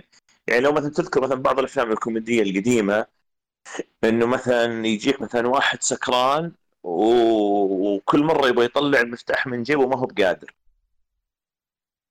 أيوه. وإذا طلع المفتاح وجاب يحطه في الباب قادر هم. جا هم يطيح واذا جاي يدنق بياخذ يبي ياخذ يطيح من الجدار. okay. من الدرجة. أيوه أيوه أيوه. فهنا هنا هنا الكوميديا هذه هي عبارة اللي أنا أقول لك عليها هذه يسمونها ال farce أو الكوميديا اللي تعتمد على الموقف أو على الحركة. يعني أب- أبرز واحد مثلا كان يسويها عندنا؟ إسماعيل ياسين. من الممثلين الصامتين مثلا تقدر تقول باستر كيتون. okay. فهمت؟ تعتمد على الشيء اللي موجود ما تعتمد على الحوار أو على أو على موقف معين ما يستفيد فيه من أدواته. فهمت قصدي؟ حلو. حلو. هذا النوع لما يزيد ممكن تقول عنه تهريج لما يصير في مبالغة. إيه. أو إنك أنت يعني تقلب كل شيء حتى لو كنا أنت مثلا على قولهم الذبات اللي هي إحنا نعتبرها ذبات اللي هي إنك تنكت على شيء برضو لما تمسخ النكتة يصير دخلنا إحنا في التهريج. okay؟ فهو هو ممكن أنت تعتبره إنه نوع من إنه إذا زاد الشيء. بس هو شكل من الأشكال لكن هو بالغالب يعني لو نشوف مثلا المهرجين في السيرك نسبة كبيرة من الكوميديا حقتهم هي عبارة عن إيش؟ عبارة عن مواقف معينة. مثلا بي- بيطلع مثلا على درج ما يقدر يطلع عشان جزمته كبيرة فيتعكرف ويطيح فإذا طاح يكون خويه جايب كيكة فتطيح على وجهه. أيوه. أيوه. هذه هي الكوميديا اللي تكون من من من موقف عبثي يعني موقف حتى مو مهندس. يعني مو هو بموقف معين صار له بالصدفة. يعني مثلا في فيلم الجاك نيكلسون اسمه About Schmidt سوى موقف كوميدي بس ما هو بصدفة. يعني هو طالع هو كان متقاعد وطالع وط- وجت زوجته طلعت المفتاح حق السيارة أول ما طلعت من ال... من السوبر ماركت. فقال لها لسه مو وصل السيارة ليش طلعت المفتاح من الحين؟ فرجعته في جيبها قال أنا ما قلت لك رجعيه هذه كوميديا farce بس ما هي ما هو موقف عبثي لكن مثلا لما شرحت لك تو حق المهرجين لا هذا موقف عبثي أيوه أو زي في فيلم في فيلم طبعا في فيلم هو الفيلم الوحيد اللي سواه تشارلي شابلن بالطريقة هذه ولا عاد سوى اسمه الواحدة بعد منتصف الليل انه هو أيوة. يرجع سكران للبيت وما يقدر يدخل البيت فهمت؟ أيوة. فكلها محاولات هو هنا ما هو قاعد يتهكم على شيء أو ينكت على موضوع. هو كله لحظة كذا عبثية معينة صارت. أما في حالة مثال جاك نيكلسون لا ما هو موقف عبثي فهمت؟ أيوه طيب يعني هنا السؤال هل أقدر أقول أفلام آدم ساندلر الأخيرة صارت تهريج؟ اللي يا. بيحاول يضحكك بالقوة؟ أيوه. تقريبا. أيوه. okay كويس الفكرة. لأن آدم ساندلر آدم. ساندلر آدم ساندلر استنفذ كل اللي عنده. شو يعني جيم كيري كان نوعا ما أذكى لما بدأ يكرر نفسه أيوه. آه، آه، طلع من القالب ورجع اكتشف نفسه من جديد في الأفلام الدرامية. ولما رجع للكوميديا ما رجع بنفس القوالب القديمة. يحاول إنه يحاكيها بس إنه يعني مثلا في Yes Man كان المزيد من جيم كيري عكس مثلا الفيلم الشاطح اللي هو Bruce Almighty. لكن مثلا شوف جيم كيري مثلا. صح انه شفنا في Mask و Ace Ventura وما أدري إيش. بس سوى مثلا Cable Guy إنه فيلم آه، فيه كوميديا آه، هادفة أو فيها رسالة. لاحظ ذاك الفيلم ما ضرب. إي مزبوط ما ضرب. ذا Cable Guy ما ضرب. إي بعدين رجع سوى آه فيلم فيلم ناس والله وشو. بعدين سوى Me, Myself and Irene الشخص اللي عنده انفصام شخصية و... أيوه أيوه. Truman Show قصدك يمكن قبل هذاك؟ لا إي Truman Show كان رهيب. آه لكن آه كان فيلم كوميدي فيه رسالة عميقة وكذا زي وضع Cable Guy. بس إنه آه ما هو ما هو مثلا مس مثلا الضحك اللي فيه ما هو بمستوى آه Ace Ventura مثلا؟ فهمت أو قصدي؟ أو Liar Liar أو Liar Liar قصدي في فيلم Liar Liar هو لما يكون محامي كذاب.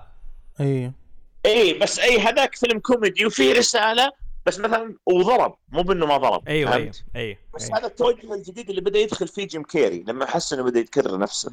حلو. Truman Show يمكن البعد الدرامي اللي فيه سوى تباين مع الكوميديا خلاه يمكن آه، أعطاه يعني Truman قل- Show؟ قلل منه Truman Show إيه.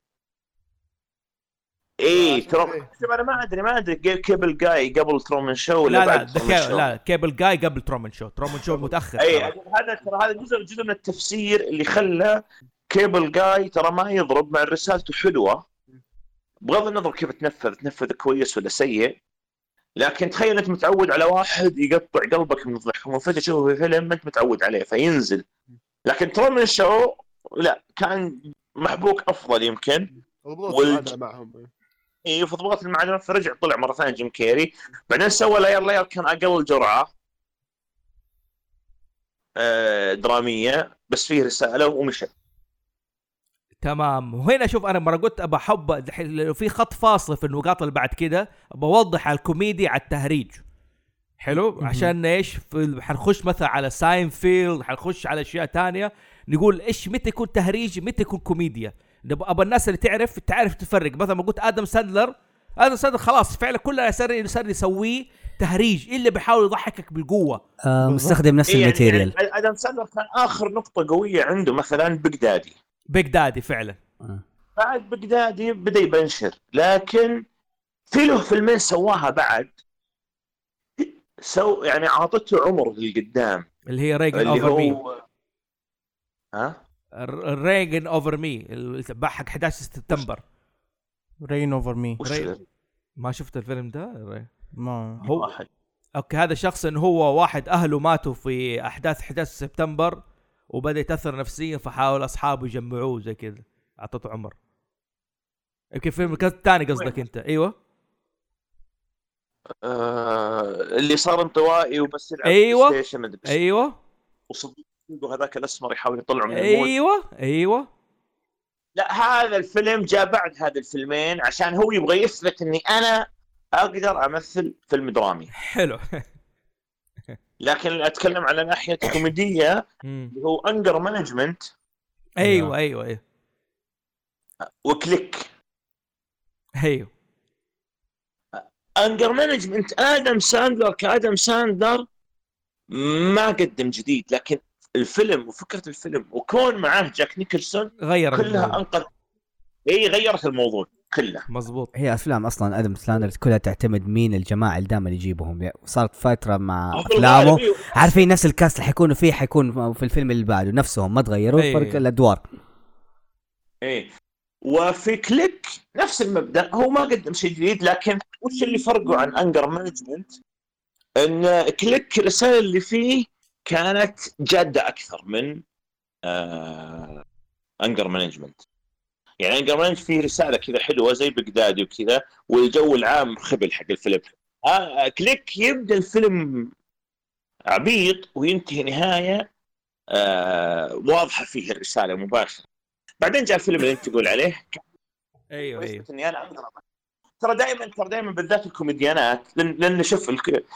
شوف ال... ال... ال... ال... ال... يعني الممثل اللي يعيش على وسامته أو الممثل اللي تعيش على وسامتها أو الكوميديان حتى اللي يعيش إنه أنا أنا أنا ظريف تمام؟ يجي فترة من الفترات ينحرق كرته. فأنت عندك خيار حتى ممثل الأكشن ينحرق كرته يوصل لمرحله بشيء ما تقدر تسوي فأنت عندك خيار يا أما إنك تستمر أو تلقى قالب جديد تدخل فيه أو إنك خلاص تعتزل الغرام. حلو. جميل جدا. طيب. ف شو اسمه؟ ف تلقى لازم الكوميديانات يدخلون في تجربة إني أنا أبغى أمثل فيلم درامي. نعطي مثال مشهور مش نعطي مثال. مثلا عادل إمام. عادل إمام ترى في بداياته كان يمثل أي شيء يجي. مزبوط في السبعينات بدأ يدخل في أفلام فيها أفكار. بس لو تلاحظ مثلا يجي يسوي مثلا فيلمين ثلاثة مثلا آه خلينا نقول تجاريات هم يسوي الإرهاب والكباب بعدين إيه. يرجع في كم فيلم تجاري بعدين يسوي مثلا آه بخيت وعديلة أو مثلا طيور الظلام. فهمت؟ هم من يرجع يدخل في أفلام تجارية هم يسوي عمارة يعقوبيان. كله عشان يثبت إني أنا ممثل قبل ما أكون كوميديان. وإني أنا أقدر أقدم لك فيلم. آه عارف هذا الكلام اللي قاعد أحاول؟ شوف لاحظ الحزن اللي يعيش فيه الكوميديان أو الصراع اللي يعيشه. هذا كله مقدمات للجوكر والأشياء اللي حقولها بعد شوية كذا. عشان كذا قاعد أحاول أذكر الفكرة هذه. آه هل الكوميديا تهريج ولا لا؟ جميل. okay. آه إيه بس هذا صراع صراع على تجربته الفنية مو صراع داخلي عنده. جميل. مو okay. إيش الفرق بين الشيء الشيء ده اللي قلته التجربة الفنية والصراع دائما يعني دائما الناس تاخذ يا- فكره إيه، تاخذ فكرة إنه مثلا الكوميديان شخص حزين مثلا أو كوميديان ما يقدر يكون ممثل أو ممثل حي- غير حقيقي أو ما يصلح للدراما مثلا.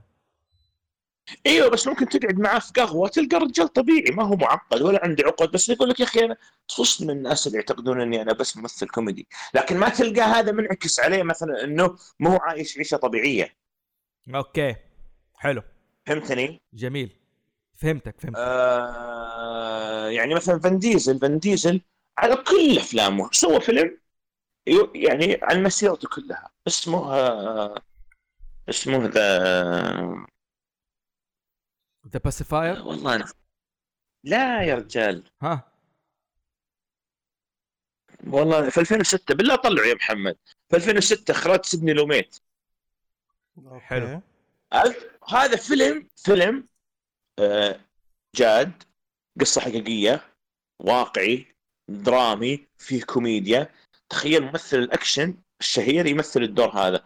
فهو لما سأل قالوا له أنت آه، الآن بتغير مسيرتك. قال لا أنا بأظل فيلم أكشن لكن أنا حبيت أدخل تجربة جديدة.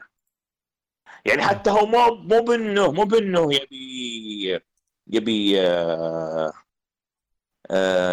يعني يتحدى نفسه يقول بس أبغى أجرب. Find Me Guilty Find Me Guilty أيوه هذا. حلو. Find Me Guilty وسيدني لوميت وش كان هدفه؟ يقول أنا أبغى أثبت إن الممثل أداة زيه زي الديكور بس لازم يجي واحد يطلع اللي عنده. حلو. جميل. طيب آه. فهذا هذا من ديزل. من ديزل يا رجال تلقى مبسوط ومرتاح بس قرر إنه يجرب شيء. بالمقابل مثلا راسل كرو تذكر الفيلم الغنائي اللي هو آه، أنا أعرف آه. ال- البؤساء. أيوه البؤساء. البؤساء طبعا هو هو راسل كرو كان أسوأ واحد في الطاقم. مزبوط آه، مو بلانه ما يعرف يمثل بس لأنه يعني ما بصوته وطريقة تمثيله وعلى شكله وعلى جسمه مع إنه كلبسه كجسم لو ما تكلم كان اكا لايق عليه دور العسكري صح. لكن أنا وش أنا وش ازعم أنا وش أزعم لما شفت الفيلم؟ إنه راسل كرو دخل التجربة زي التحدي لنفسه. وترى حلو. قبلها كان هو مقطوع ما كان يطلع بأفلام كثيرة. تمام. تمام. بس. حلو. جيسون ستاثم بعد كان في فيلم سناتش. قدم أداء غير عن أفلام متعودين عليها يعني. جيتنا بس. ترى ترى ذيك- الفترة ذيك الفترة كان هو ما يمثل أكشن وهو استهبال. بس على قولتهم صار يحصل سبوبة. وخلاص. طيب جميل. حنخش على الفقرة الرئيسية دحين. هذه كل كل. المهرجين والرعب. ليش. ارتبط المهرج بالرعب؟ نحن شايفين شخص من أول قاعدين كوميديا ودراما وشخص يضحك وبدري ليش ارتبط المهرجين بالرعب؟ محمد تبغى تبدا يعني؟ أيوه تفضل. فيها. آه أول حاجة ما قلبت للرعب إلا لما ثقافة المهرجين راحت أمريكا. يعني في راحت أمريكا تقريبا في الخمسينات ومنها طلع اللي هو هاودي دودي ورونالد ماكدونالدز وبوز وهذه الأشياء. لكن آه بسبب اللي صار في في السبعينات اللي هو ال- المجرم إيش اسمه يا ربي؟ جون وين جيسي.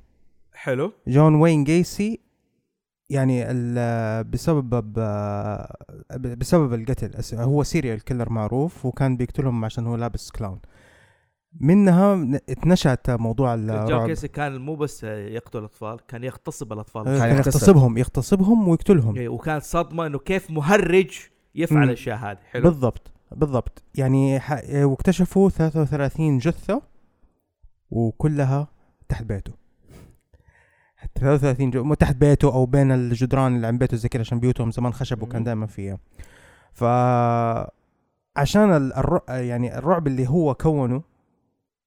بهذه الطريقة لأنه هو جسد شخصية clown لأنه أساسا هو كان رجال كمعروف قبل لا يكتشفوا إنه هو اللي كان قاتل. كان رجال آه، يعني الناس كلهم يعرفوه. كان آه، أول شيء manager آه، كان manager لمحلات مطاعم كنتاكي عنده في البلد. وكان آه، وكان برضو مشترك مع ال society حقون المهرجين عندهم. هم عادة زي دول يستغلوا دي اللي هي ال position اللي هو يعمل لك ال safe zone طيب. مهم. كمل أيوه أيوه ال safe zone عادة لل- للطفل فكان أسهل شيء إنك أنت ممكن تقرب ال- للأطفال في ذا الزمن كان المهرجين كان حتى القليل اللي عندهم الفوبيا طبعا هم كان قبل فكرة السبعينات كان في بعض الأطفال يخافوا من ال- المهرجين بحكم الشيء اللي صعب يبان تعبير وجهه مو هنا سؤالي أيوة، أنا أيوة. هنا سؤالي إنه قبل موضوع جون كيسي لو جبت أي طفل. مثلا في بعض يشوف المهرج بيخاف على طول أيوه لأنه exaggerated شكله كذا مرة ما, ما في يعني أحد لونه كذا أبيض. هنا سؤال ليش ارتبط بالرعب؟ يعني غير جون كيسي جون كيسي كان صدمة إنه المهرج بعد التاريخ الطويل والسنين فجأة يطلع الشخص مجنون زي كذا أيوه. حلو؟ مم. لكن هذا لسه سبب كفاية إنه الشخص ارتبط اللي يعني حتى ستيفن لا لا كينج ما هو شرط ما هو شرط. لا مش يعني في آه، في عوامل نفسية برضو. أنت يعني أنت بتشوف حال ال- ال- المهرج طبعا المهرج لما أنت تقول أبغى أسوي أنا مهرج إيه كيف يكون شكله؟ كل شيء مبالغ فيه. الشعر ال- لون الوجه الخشم. الخشم شوف قد إيش ال interaction أصلا عال لحاله والتعامل مع أيوه صحيح والتعامل مع الناس.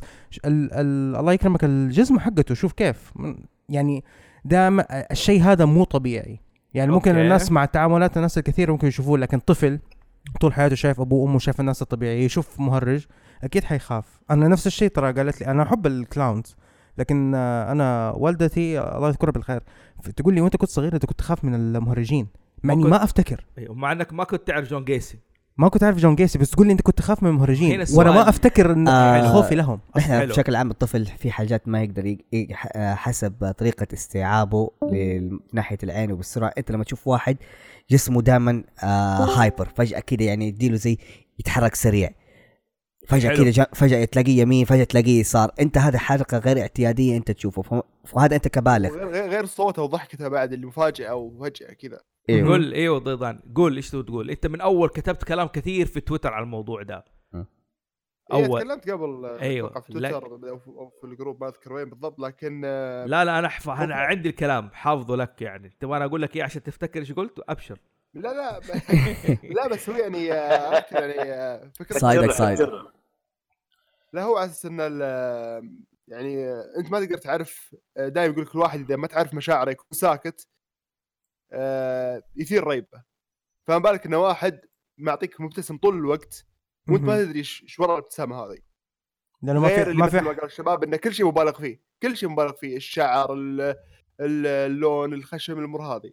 فغير اللي هو ردة فعل المفاجأة اللي فجأة فجأة يصرخ عليك كذا ولا فجأة يضحك ين- ينقز يتشقلب يسوي حركات غير طبيعية. طبعا هو آه، ستيفن كينج قبل حاط ثلاث تصنيفات للرعب.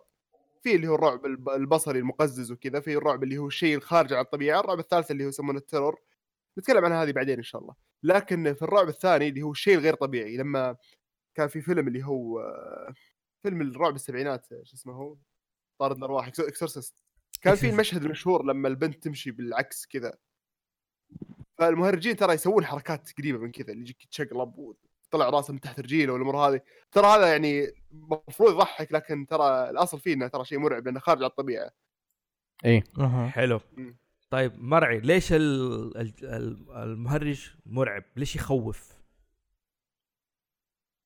شوف هو الصوت واضح أهم شيء. الصوت واضح. هو اللي ترى بدا موضوع ربط الرعب بالمهرجين ممثل أمريكي. اسمه لون تشاني. هذا okay طبعا ممثل كان بداية العشرينات يمثل. الأدمي هذا كان ممثل أفلام صامتة طبعا. هو كان ممثل ومخرج وكاتب. في العشرينات آخر العشرينات أو وسط العشرينات ما أذكر بالضبط سوى فيلم اسمه Laugh Clown Laugh okay. اضحك المهرج اضحك ال- الفيلم هذا طبعا فيلم درامي عن واحد مهرج في السيرك يتبنى بنت صغيرة. البنت الصغيرة هذه تكبر يحب البنت. بيتزوجها والبنت تحب واحد ثاني. طبعا أدى الموضوع هذا إنه أنا أبوها ولا أنا حبيبها يجي له يجي له اكتئاب حاد. إلى ما في الأخير الفيلم ينتحر عشانها. طبعا أوكي الفيلم كان فيه لمسة رعب. اللي صار إنه لما سألوه قالوا له ليش أنت اخترت المهرج بالذات؟ قال هو عبارة شهيرة. قال طبعا بقولها بالعربي. قال إنه المهرج كائن مضحك جدا في السيرك لكن تخيل بعد الساعة 12 ونص الليل يدق جرس باب بيتكم وتحت القمر تلاقي هذا الرجال واقف اللي كنت تضحك عليه في السيرك إيش يكون إيه. موقفك؟ true بالضبط. true عرفت كيف؟ بعدها صار موضوع ال- ال- ال- الرعب هذا صاير مرتبط فيه. سامعين صوت الباب؟ هذا المهرج. هذا مهرج الحين في مهرج وراك هذا الحين. هو جاي يدور لي. الش- الشاهد إنه صار صار موضوع الرعب هذا الآن مرتبط بالمهرجين. من بعدها صار لا ترى في في في رعب في المهرجين طلع موضوع الناس اللي يخافون من المهرجين جاء موضوع الفوبيا مهم. اللي اللي, كريمر يشتكي منها. كريمر؟ هذا بدايه الرعب مم. طبعا غير إن هوليوود اصلت الفكرة يعني عند الناس بالأفلام ال- كثرة أفلام صحيح. المهرجين القاتل okay، اصلت الفكرة يعني حتى لو كان الناس خافوا خافوا منها بنسبة معينة الأفلام زادت النسبة آه في كثير لا مثلا وشيء كان- ثاني ترى ممكن ولا قطع كلامك فراس محمد يمكن يفيدنا. في فرق روك كثيرة كانت تطلع فيديوهاتها لابسة لبس مهرجين إيه بالضبط. آم، كيس. في كيس روب زومبي آه، كان في بروموشنال في آه، هذولاك اللي اسمهم ستريت ألبوماته. بوسيس أو شيء زي كذا. أوه سري... آه، ما أعرفهمش. ما أعرفهم. بس تعرف برضو ال... فهذا هو بداية ال...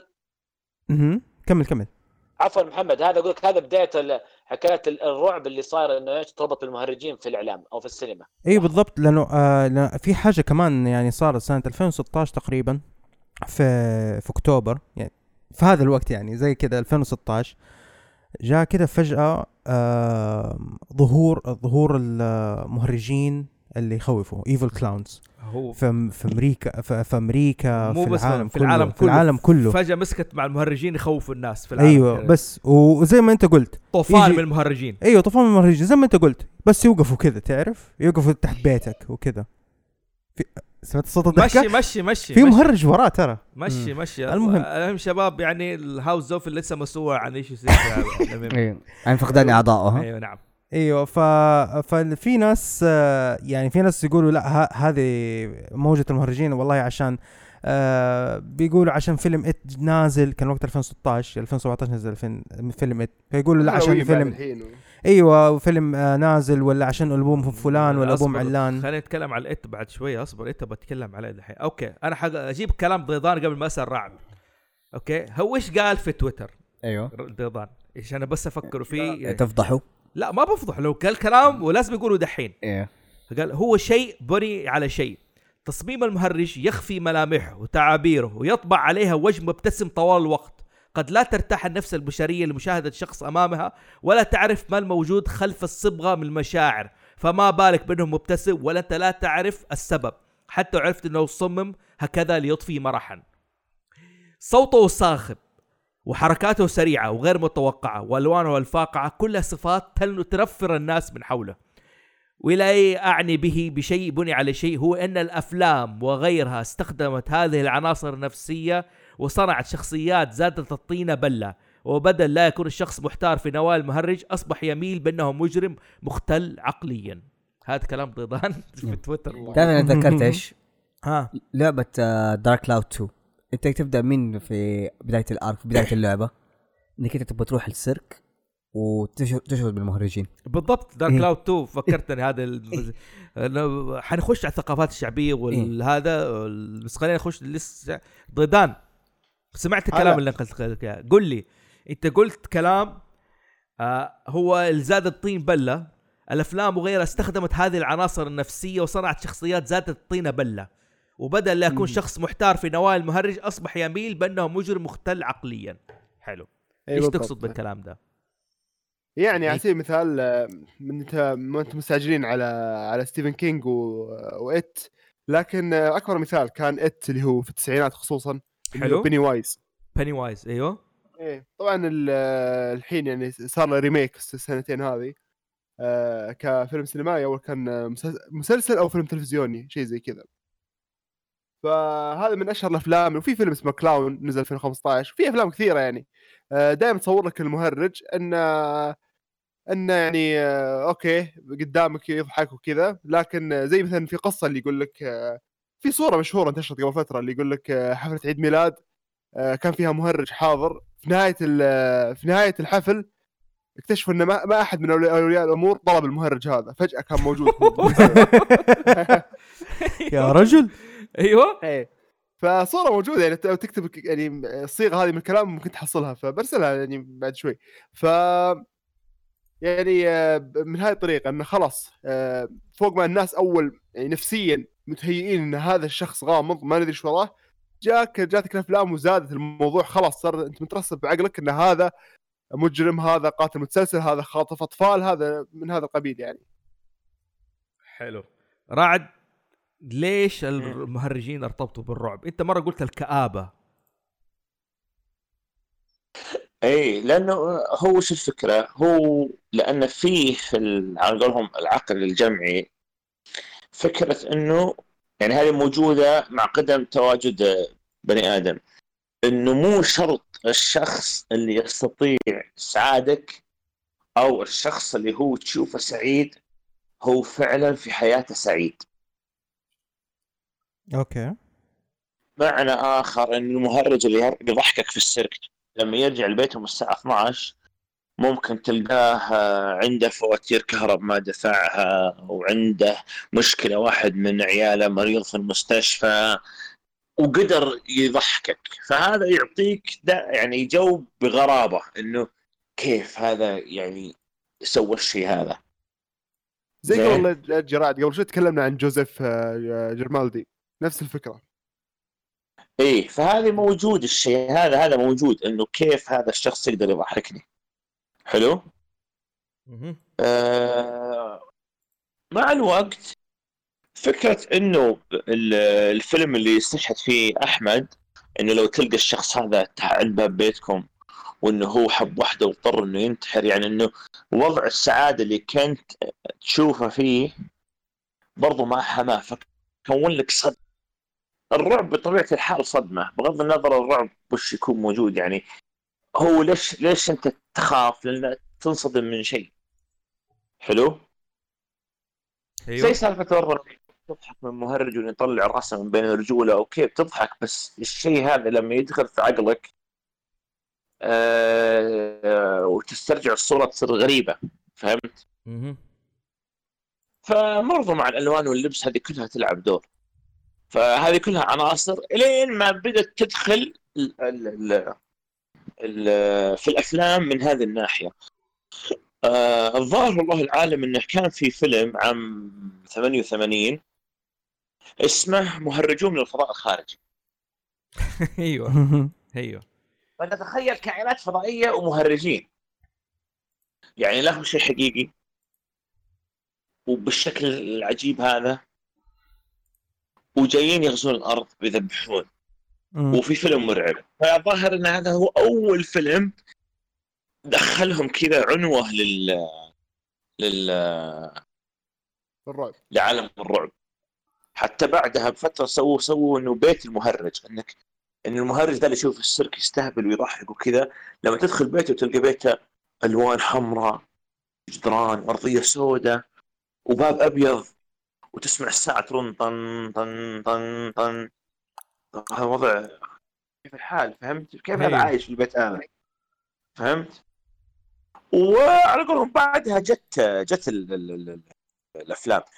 مع التراكم هذا يعني ليش ليش ممكن أنت تعتبر المهرج آه، آه، مرعب؟ في يمكن يعني أربع شغلات رئيسية هي اللي يعني تقدر تعتبره ليش يعتبرهم مرعب. يعني هم بطبيعة الحال أشخاص ما تقدر تتنبأ بأي شيء من تصرفاتهم. حلو مهم. يعني م... أي شيء ممكن يسويه أنت ما تتوقعه. يعني ممكن تلقاه ينكت إنه رمى كيكة على واحد وما جت في وجهه، هم من فجأة وين وجهه راح؟ تلقاه طلع بين رجوله. كيف الحال؟ يعني ما- ما- فهمت؟ متوقع إنه يوخر وجهه عشان ما تجي الكيكة لكن مو بإنه ينزل تحت. أنا تعرف تخيلت نفس مين؟ الفكرة اللي تو أنت قلتها إنه كيف جاء ذا المهرج الحفلة وما دعاه. تعرف تخيلت مين؟ مين؟ تخيلت فراس هو اللي يطلع يقول لك كيف الحال؟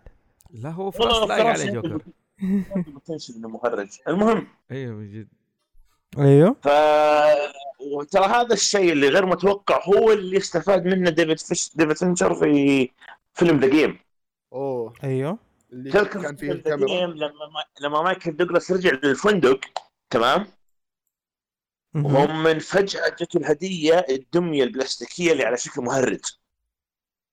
أنا ناس الفيلم أيوه. والمشكلة أه، لا إيه تجي تجي دميه على شكل مهرج. قام شافها كان شكله غبي. واحد فاتح عيونه بدون رموش وفاتح فمه. أها. فرمى على الكنب فمن مرة مع الكنب بدأ التلفزيون يكلم مايكل دوغلاس. وكل ما التفت هو على الكنب لقى المهرج فاتح فمه ويطالع فيه. إيه.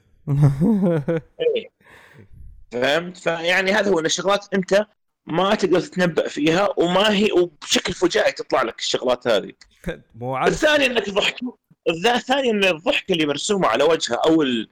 أو ال- الحزن اللي مرسوم على وجهه هو شيء جامد. يعني ممكن يكون راسم بالمكياج إنه حزين ويضحكك. أو العكس تلقاه حاط الضحكه هو قاعد يسوي حركة عنيفة. يعني من أحد المشاهد اللي مشهورة في أي سيرك إنه هو اللي يحط خوية في المدفع ويحاول يطلقه. أيوه. معروفة.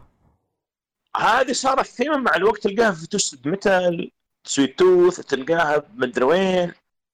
مو يعني تطورت المسألة إيه. مو ف... أنا وكل هذا يسويه زي ما القاتل اللي تعو... اللي استمر على القتل ما يقول قتل بماء. بدم بارد هذا طب وجهه جامد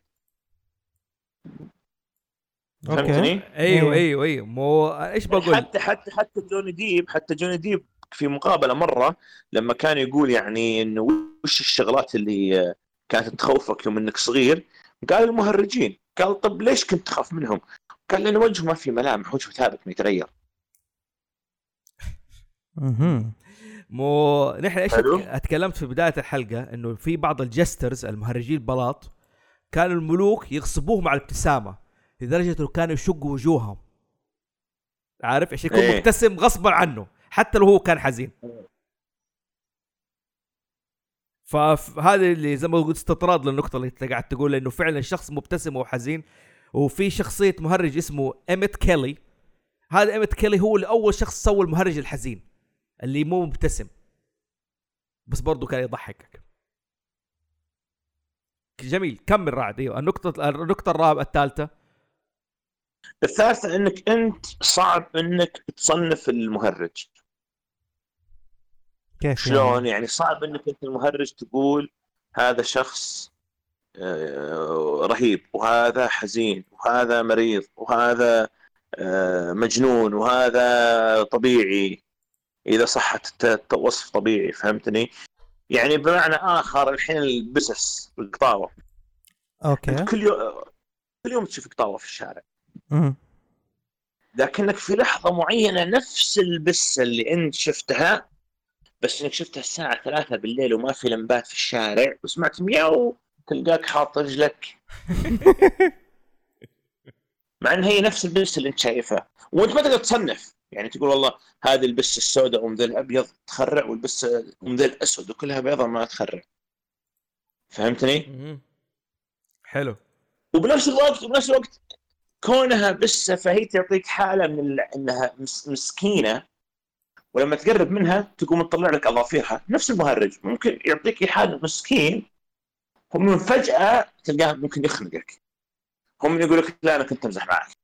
أو يطلع مسدس فجأة كذا فهمت فهو إنك أنت صعب ت... يعني مع النقطة الأولى إنك صعب تتنبأ وصعب إنك تصنفه. وأنت معتاد على وجهه بس في لحظات معينة ممكن تخاف منه باقي النقطة الأخيرة. الرابعة. أيوه الاخيره الأخيرة إنهم يعني آه آه تحس إنهم امتداد فكره ال- تعرف التماثيل الفضية والبيضاء أو الذهبية اللي تكون آه، مصنمة كذا اللي تلقاه أحيانا تمثال لفارس ولا تمثال أيوه. لشخص مش المهرجين ترى ها زي Resident Evil زي Resident Evil المهرجين أحيانا يسوون ال- ال- ال- الحركات الإيمائية هذه اللي بدون كلام ويجمد.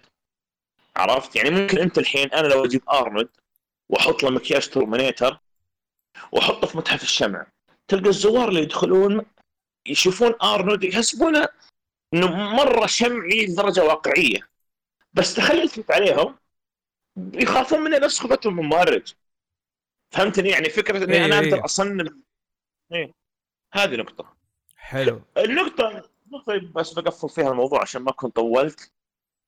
آه هي تخص نفس الفكرة. ترى اللي عزز الشيء هذا إنه إنه يكون المهرجين رعب. على يعني من ال- خلال تراكم الثقافة ورق اللعب أو الكوتشينة أو حق البلوت هذا. ورقة الجوكر هي عبارة عن مهرج ب- بشكل ونمط المهرجين الأوروبيين اللي كانوا في البلاط عند الملوك الأوروبيين. نعم. الطاقية هذه أم ثلاثة كور و...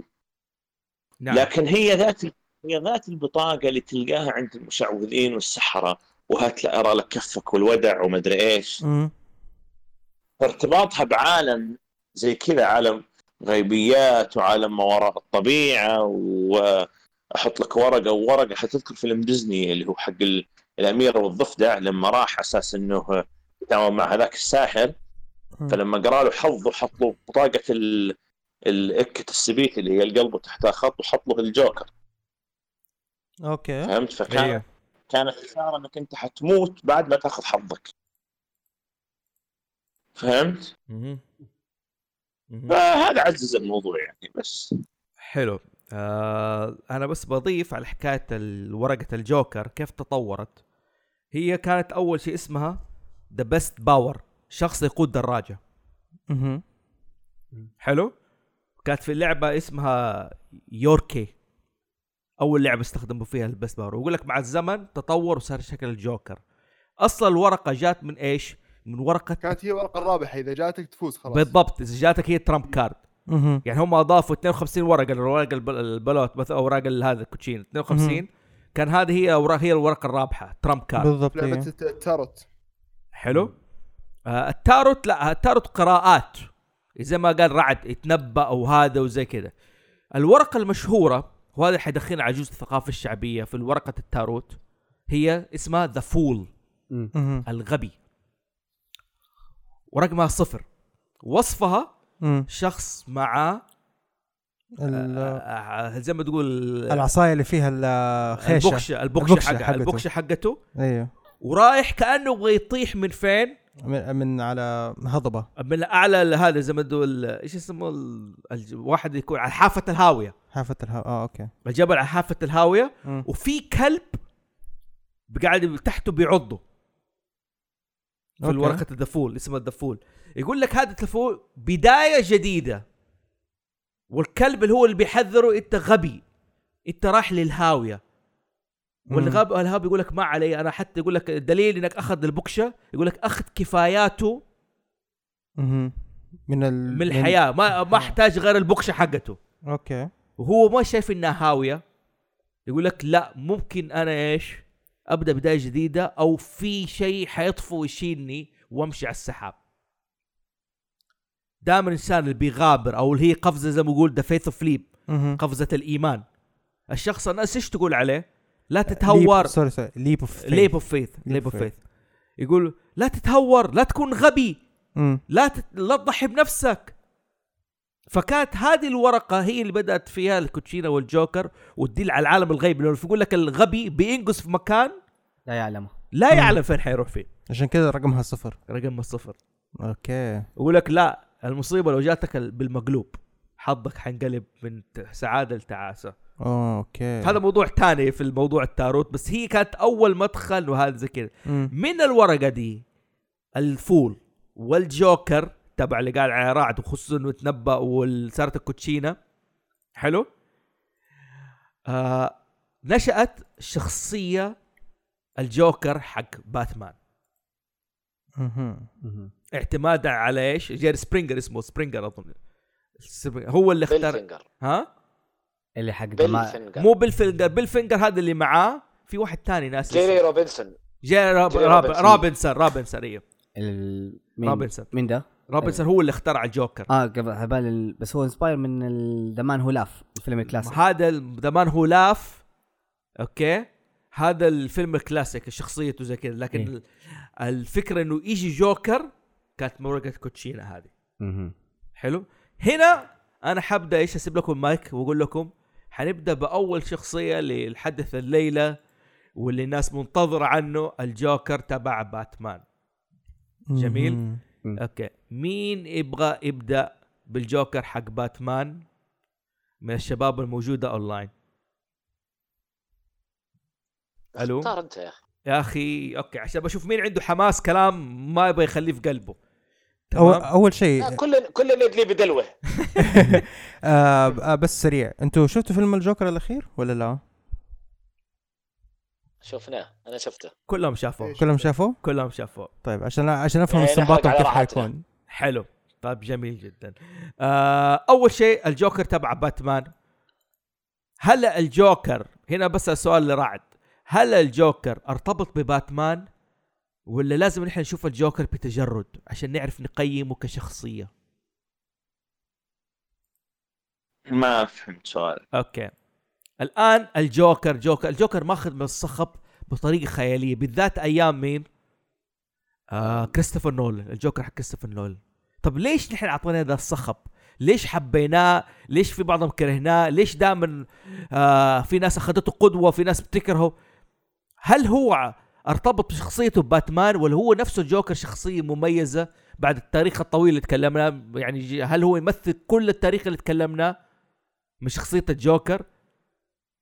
ولا لا وجوده بدون باتمان ما لا يسوى شيء؟ آه... انت قصدك يعني إنه ارتباطه بباتمان وثيق ولا لا؟ أيوه. إيه طبعا ارتباطه بباتمان وثيق هو. حلو. إنه يعني هو لولا إنه إنه إن الجوكر عدوه باتمان آه، قصدي قصدي باتمان عدوه للجوكر ما كان صار للجوكر قيمة مهم. أوكي آه عشان كذا أنا لما جاء الإعلان الأخير سألت سؤال في تويتر قلت إيش أيوه المميز في الجوكر؟ إيش المميز في الجوكر؟ حلو قبل ما تجاوب انت إيش المميز بالجوكر؟ أول شيء أسأل ضيضان إيش المميز في الجوكر ضيضان؟ طيب آه، أنا رديت على رعد بعد في يوم لما سال قلت له تنوع شخصياته عبر الزمن. يعني الجوكر ترى يعني ما هو جوكر واحد. في الجوكر ال gangster في الجوكر ال terrorist الارهابي في جوكر ال psychopath. يعني مرة عده مراحل آه، عبر الكوميكس يعني عبر التاريخ يعني. ف... فممكن كل واحد حصل له الجوكر اللي هو آه، اللي اعجب فيه. غير كذا إن الجوكر يعتبر لحد ما مهرج. فينطبق عليه كل الكلام اللي قلناه قبل شوي. انه شلون كيف إنه مرعب وكيف إنه يندرج تحت الأمور اللي تكلمنا عنها قبل شوي. أيضا حلو. الجوكر آه غير إنه شخص أصبح فلسفة أصبح فكرة. كيف أصبح الجوكر فكرة؟ كيف؟ يعني إحنا شفنا ال- الفيلم ال- الماضي اللي هو فيلم الجوكر اللي تو نازل. آه، كيف إن؟ الناس حق واكين فينيكس إيه. آم، كان آه، فكرة الجوكر شلون إن آه، آه، مناهض ضد آه، على قولة ال system اللي موجود وإن كيف هذول عايشين وكيف الناس عايشين بالطريقة هذه. فبغض النظر عن طريقته هو بالطريقة الارهابيه اللي اتجه لها لكن آه، في ناس أعجبوا بالفكرة انه okay يعني آه، فعلا معاه حق وكذا يتعاطفون معاه حتى لو كان يعني ما هو على حق. ف... فالناس ي- حبوا الفكرة مو بشرط يحبوا الشخصية. فهذه تصب لصالحه طيب. فممكن مثل ما قلت إن الجوكر ممكن يموت كشخصية لكن الفكرة موجودة. حلو. إنه صار رمز. صار رمز. هذا المميز. طب مرعي. سؤال رعد. أيوه. إيش المميز في الجوكر؟ إيش اللي يميزه كشخصية؟ اللي يميزك كشخصية إنه تقريبا أول العلاقة اللي بينه وبين باتمان لما سووها الكتاب ما كان يبغوها إنه مجرد إنه شرير أو مجرد إنه والله مجرم عصابات أو واحد يذبح لا كان يبغون إنه يكون في عداوة الغريم. طبعا هم كانوا حاطين على قولهم نصب عينهم العلاقة ما بين شارلوك هومز والبروفيسور موريارتي. حلو. كان هذا الشيء اللي يبغونه. ما يبغون بس مجرد إنه عدو يكون على قولهم يعبر مرور الكرام. وترى المعلومية كان المفروض إنه يموت في العدد الأول وينتهي خلاص. لكن زي ما قلت لك لا غيروا الخطة وخلوه عدو. فهذا هو المميز فيه إنه خلوه مجرد أكثر من رمز لل- لل- لل- للشر في سلسلة باتمان. حلو. طيب جميل. رعد الآن تقدر تجاوب. إيش المميز في الشخصيه الشباب؟ سمعت اجاباتهم آه خليني أسأل فراس إيش المميز في الجوكر؟ المميز في الجوكر ال- الفكرة الأساسية حقته إنه آه unexpected. يعني هو أخذ الأساس في المهرج بس بأدوات أكتر. حلو. فأهم حاجة قلنا إيش اللي كان مخيف في المهرج؟ إنك أنت أحيانا في شخص أنت ما تتوقع إيش تصرفاته أو ردة فعل. ففكرة إنه عندك مجرم آه ما تعرف كيف تتبع ال- السيستم حقه أو نظام أو قراءته أو الأجندة حقته ما هي واضحة. هذا معطي لباتمان المنافس الغلط. هنا في النهاية قبل إيش إن إحنا نقول باتمان؟ ما هو super hero more than detective vigilante. okay شارلوك هومز إيوه. ف المنافس حقه إنه هو كيف يتوقع الأجندة حقت الجوكر عشان يقدر يوقف من آه، هالحد حقه. لأنه ما هو متوقع. هو فجأة سوى لك هجم لك على المنطقة الفلانية. ليش؟ والمنطقة هذه opposite يعني مثلا نقول لك من مصنع لملاهي. من قتل في شخص دكتور لشخص غريب. ما لهم أي ارتباط. إيش ال إيش ال connection اللي بينهم عشان إيش هي أهدافه. حلو. هل هي أهداف أجندة يعني مربحية شخصية إشباع ذات استدراك است- بيت؟ ما هو عارف. فهنا معطي لباتمان ال ال زي ما تقول ال challenge اللي يثبت لك على آه قوته ك detective أكثر من إنه حركات رهيبة بهل- بهلوانية يعني أنت بتقول الجوكر إنه غير إنه شخصيه غير متنبئ ارتباطه بباتمان أعطاه ميزة هذا المميز خلاه خلى يعني ما في الجوكر ما كنا عرفنا باتمان مثلا بالشخصية القوية دي أو الشخصية إيه. المحقق جميل محمد أنت إيش عندك تعليق؟ بس أول عدو الباتمان مو بالجوكر خلي خلي خلي الحين هد هد هد اللعب رعد حجيك آخر شيء محمد. إيش المميز في الجوكر؟ مم. عديني. أوكي ما- ما- يلا ما رعد. أقدر. رعد إيش المميز في الجوكر؟ أرجع لسؤالك في تويتر واللي قلته للناس إنه إيش المميز في ال- كشخصية؟ أنا ما أنا ما ترى ما أنا ما قلت شيء للناس بس سألت السؤال وخليت الناس تجاوب. حلو. اديني الإجابة طيب إجابتك يعني. إيش خلى الجوكر مميز؟ اللي خلى الجوكر مميز باتمان. الجوكر ما كشخصية ما فيها شيء مميز. هذا أنا سؤالي. وش الشيء المميز فيه؟ هو أنت يعني يعني أنت صعب سالت إنك ت- أيوه. صعب صعب انك يعني صعب إنك تنتزعه من سياق باتمان. وت- يعني أنت يمديك تطلع باتمان من دون أي أعداء باتمان وتخلق له قصة من عدم. العكس مو صحيح مع كل أعداء باتمان. معليش عيد النقطه دي تاني. أعداء باتمان تقدر تجيب لهم قصة من العدم والجوكر ما تقدر تجيب لا قصة لا من... لا لا آه. لا أنت تبدأ تحط قصة من عدم الباتمان. حلو. مع عدو جديد مع نفسه مع تقاطع مع شخصيات ثانية. يمديك يا رجال تحط باتمان مع ولفرين okay. لكن العكس. اللي هو العكس مو صحيح مع أعداء باتمان. صعب إنك تنزعهم من سياق قصة باتمان. كل أعداء باتمان. طيب الحين إيش المميز في الجوكر يعني؟ إيش الشيء يعني لولا؟ باتمان يعني لولا باتمان ما طلع الجوكر يعني كأن ظهور باتمان كشخص يرمز للعدالة بالشكل هذا هو اللي أوجد المجرمين هذول الاستثنائيين حلو حلو فهمت؟ فاهمك أنا فصعب إيه فصعب إنك تقول إنه هو بحد ذاته آه شو اسمه؟ آه في شغلة معينة مميزة. يعني الفيلم الأخير الفيلم الأخير حاول إنه يتعاطى مع بات مع الجوكر بالتجرد. حلو؟ لكنه لا زال لا زال لا زال في إيش؟ في عائلة وين؟ وفي جوثام سيتي فهمتني؟ أيوه. okay. حلو. هذا اللي أنا ما يعني ما قدر إنه ينفك مرة من هذه. طيب. لكن أنت ممكن تلقى باتمان آه مثلا آه، في لندن عادي. مش تلقاه في جوثام سيتي okay. حلو. طيب الآن ابى أرجع للسؤال خلينا نرجع لتاريخ الجوكر نفسه. بدأ بجيري روبنسون وبيل فينجر وبوب كين وقت ما سووا شخصية The Laughing Man شخصية The Laughing Man فيلم. مم. موجودة في فيلم شخصية قديمة هذا اللي كذا ظهر. بعد كده صار غريم باتمان وكذا. الآن أشهر أصول الجوكر اللي في الكوميكس يا فراس. حلو إيش هي؟ آه أكثر حاجة اللي هي ذا قبل ما. نخش على افلام أيوه. اللي هي The Killing Joke. إلى الآن ما حلوة في الجوكر إنه إلى الآن يعتبر من الشخصيات ال mystery اللي ما لها أصول. أنت ممكن كل على بين فترة من أي arc من ال Golden Age لل Silver آه لل Silver Age كل جوكر يجيك مختلف بماضي مختلف. مثلا في ال animated series جاب لك إنه هو stand up comedian بأسامي حتى ب... حتى مو بدون باسم. يعني اسم يقول لك يقال إنه اسمه مثلا ارثر ولا كان باسم آه، فرانك ولا ب- باسمها. أو جاك جاك حلو. أيوه اللي هو حق ال Killing Joke هذا أحد ال origin تبع اللي هو اللي ممكن الآن ال Killing Joke هو. اللي هو زي ما تقول أخذ يعني زي ما تقول الفترة أطول إنه يشرح لك إيش هو مين هو الجوكر إيش اللي ممكن أحول.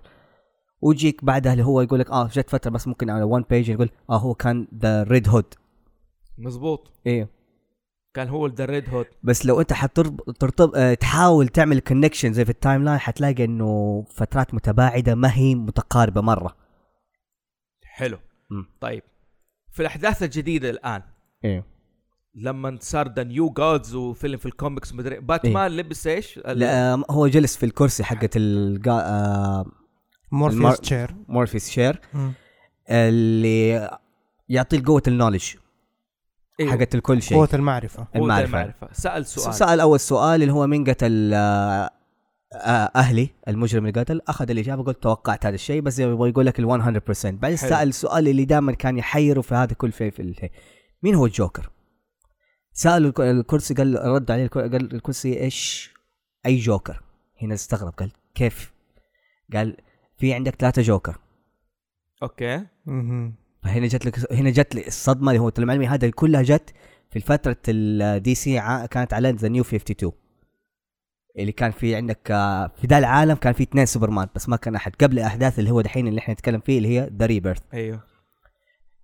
ف ثلاثة جوكر هذا دليل إنه في عندك جوكر في the New 52 في فترة اللي فترة الأطول اللي هو بعد ال infinite crisis مهم. أو عندك اللي هي الأحداث اللي هي ما قبل ال Bronze Age إلى الآن ما حد بس هذا تقول هذا شيء مرة ضعيف إنه يكون عندك الجوكر من دي الفترة مين هو الجوكر طيب؟ إلى الآن ما حد داري يعني كان المفروض دي السنة إنه في قصة حتصير أحداث عن the three Jokers بس اتcancelت يعني مو اتcancelت زي ما تقول اتأجلت هنا يرجعني لإيش؟ لأنه عندك في احد الاحداث إنه اللي صارت الأخيرة قبل ال Rebirth اللي هي arc the Endgame اللي. أيوه؟ جالك الجوكر بطريقة يعني خاص زي ما تقول the last stand معاه جات عند Death of the Family بعدين بدأ بال Endgame خاص جوكر قال لك أنا اللي باتمان أنا عارف إن أنت بروس, بروس وين خطف آه كل أعضاء ال Bat family و هدأ وكان حيقتلهم كلهم. شوف هنا نرجع ذا لافينج مان وبسال رعد هنا. جوناجي إيش قال على الجوكر؟ يا رعد. قلنا قال إنه يعني المميز في الجوكر إنه آه شخص آه يعني عبثي جدا انه انه إنه ممكن ممكن آه يعني يكون صا يعني طايح من مبنى عالي ويكون ميت وفي الوقت يضحك. هذا اللي يميز في الجوكر بالنسبة لجوناجي مو العنف مو الذكاء. جوناجاي أيوه. جوكر ما هو بذكي الجوكر مو ذكي. لا مو ذكي. حتى تزعل الناس أيوه. شوف المجنون أحيانا يعطيك نصائح ممتازة. أيوه. والشخص العبثي ممكن يعطيك أفكار خارج الصندوق لكن مو بشرط إنهم أذكياء. أوكي. تعرف النكتة النكتة القديمة اللي يقول لك انه في واحد بنشر عند مستشفى مجانين. ولما نزل لقى الص- الصواميل مكسرة وما هو قادر يغير استبنه. فطلع عليه مجنون قال شو تسوي؟ قال بركب الكفر بس ما عندي صواميل قال فك من كل كفر صامول وركب الكفر. قال والله انك ممتاز. كيف جبته وأنت مجنون؟ قال صح أني مجنون بس ماني غبي. ذكرت هذا المثل قالت في داكتيلز أيوه أيوه. طيب. ما أدري عاد هي نكتة إيه. على يعني يعني عبر وما أدري فهمت. إذا قصه صحيحة. اللي هي قصة بهلول مع هارون رشيد لما كان يقط حكم من فترة لفترة. ف نفس الكلام فالقصد إنه هو ما هو بها لكن هو شخص لأنه غير قابل غير غير قابل إنك تتنبأ فيه غير إنه آه آه، يعني حتى أذكر في واحدة من الحلقات حقت ال- حقت آه، المسلسل ما غيره حق باتمان هذا المشهور. الجوكر جمع كل أعداء باتمان في meeting في اجتماع وقال إحنا ليش قاعدين نذبح بعضنا؟ إحنا هدفنا مين؟ ال Bat. بالضبط. فليش فليش ما نفتك منه؟ بعدين نلتفت لبعضنا. فقالوا والله انك ممتاز يعني. هذه الفكرة إي هذه الفكرة هي ما طلعت من الجوكر لأنه ذكي لأنه شخص آه على قولهم في راسه كوكو فهمت؟ ما هو يعني شيء ما هو لأنه خارق على العادة لكن لأنه شيء ممكن يعني ممكن يسوي أي شيء فهمتني؟ يشوف. المو... يشوف الموضوع من زوايا ما ولا زوايا هو أنت شخص إيه. هو عشان يطلع مثلا أس... هو هو مثلا تلقى اليوم مسكت معاه إنه يبغى يطلع اسوء ما في باتمان ممكن يسوي اسوء شيء ممكن تتخيله. مو هو اللي شل بنت جوردن؟ إيه. ليش شل بنت جوردن؟ عشان بيثبت وجهة نظر. عشان يجي باتمان عن خيره. هو يبغى كذا. فهمت. يبغى يفسد باتمان. بس. أوكي. حتى آه. حتى حتى في حتى في فيلم تيم بورتن أذكر لما في آخر الفيلم لما كان الجوكر متعلق على الهليكوبتر وش قال جاك نيكلسون لباتمان؟ قال تعتقد إنك إذا رميتني بينتهي بينتهي الصراع بينتهي الشر. فباتمان كان ينظر للحين قال اهم شيء أنت تنتهي أوكي. فحتى ردوا ردوا على باتمان في تهكم إنه يعني إذا أنت قتلتني خلاص ما راح يطلع لك أعداء. يعني حتى هو دار مصيره محتوم مي. مو يعني نتيجه نتيجة بيصير ما فرق معه دام إنك أنت راح تظل في أزمة. فهمت اللي اقصد مثير فوضى هو لا أكثر ولا أقل إيوه إيوه فوضى إيه هو, هو هو هو يبغى يخرج اسوء ما باتمان حتى لو في تذكر في ال Killing Joke ال comic. طبعا قصة ال comic وكيف مر هو بالظروف اللي خلته يصير جوكر. هو يقول لك في النهاية day. لما بالضبط. لما جاء قال له قال له يعني إيش اللي خلاك كذا؟ قال له ترى كلها يوم واحد كان سيء بالنسبة لي. الفيلم ترى يجيب الطاري هذا.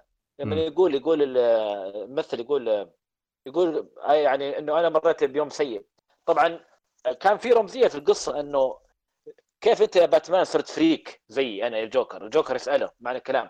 فالجوكر نفس الشيء ترى مر بيوم سيء إنه شاف أبوه وأمه ينقتلوا قدامه. مم. فكانت اللعب على الوتر هذا. طب دقيقة أوكي. أنتم متحمسين على موضوع الجوكر كأفلام. خلينا نخش في كده أفلام الجوكر لا لا مو بس كأفلام. لحظة لحظة لحظة. مو بس كأفلام. يعني الحين الحين الحين ترى هذه مشكلة صراحة في في في, في موضوع ال- ال comic الأمريكي. موضوع إيش هو؟ ال comic الامريكي إنه كل شخصية أو كل مسار قصة ينعاد كتابته من جديد. حلو. صح.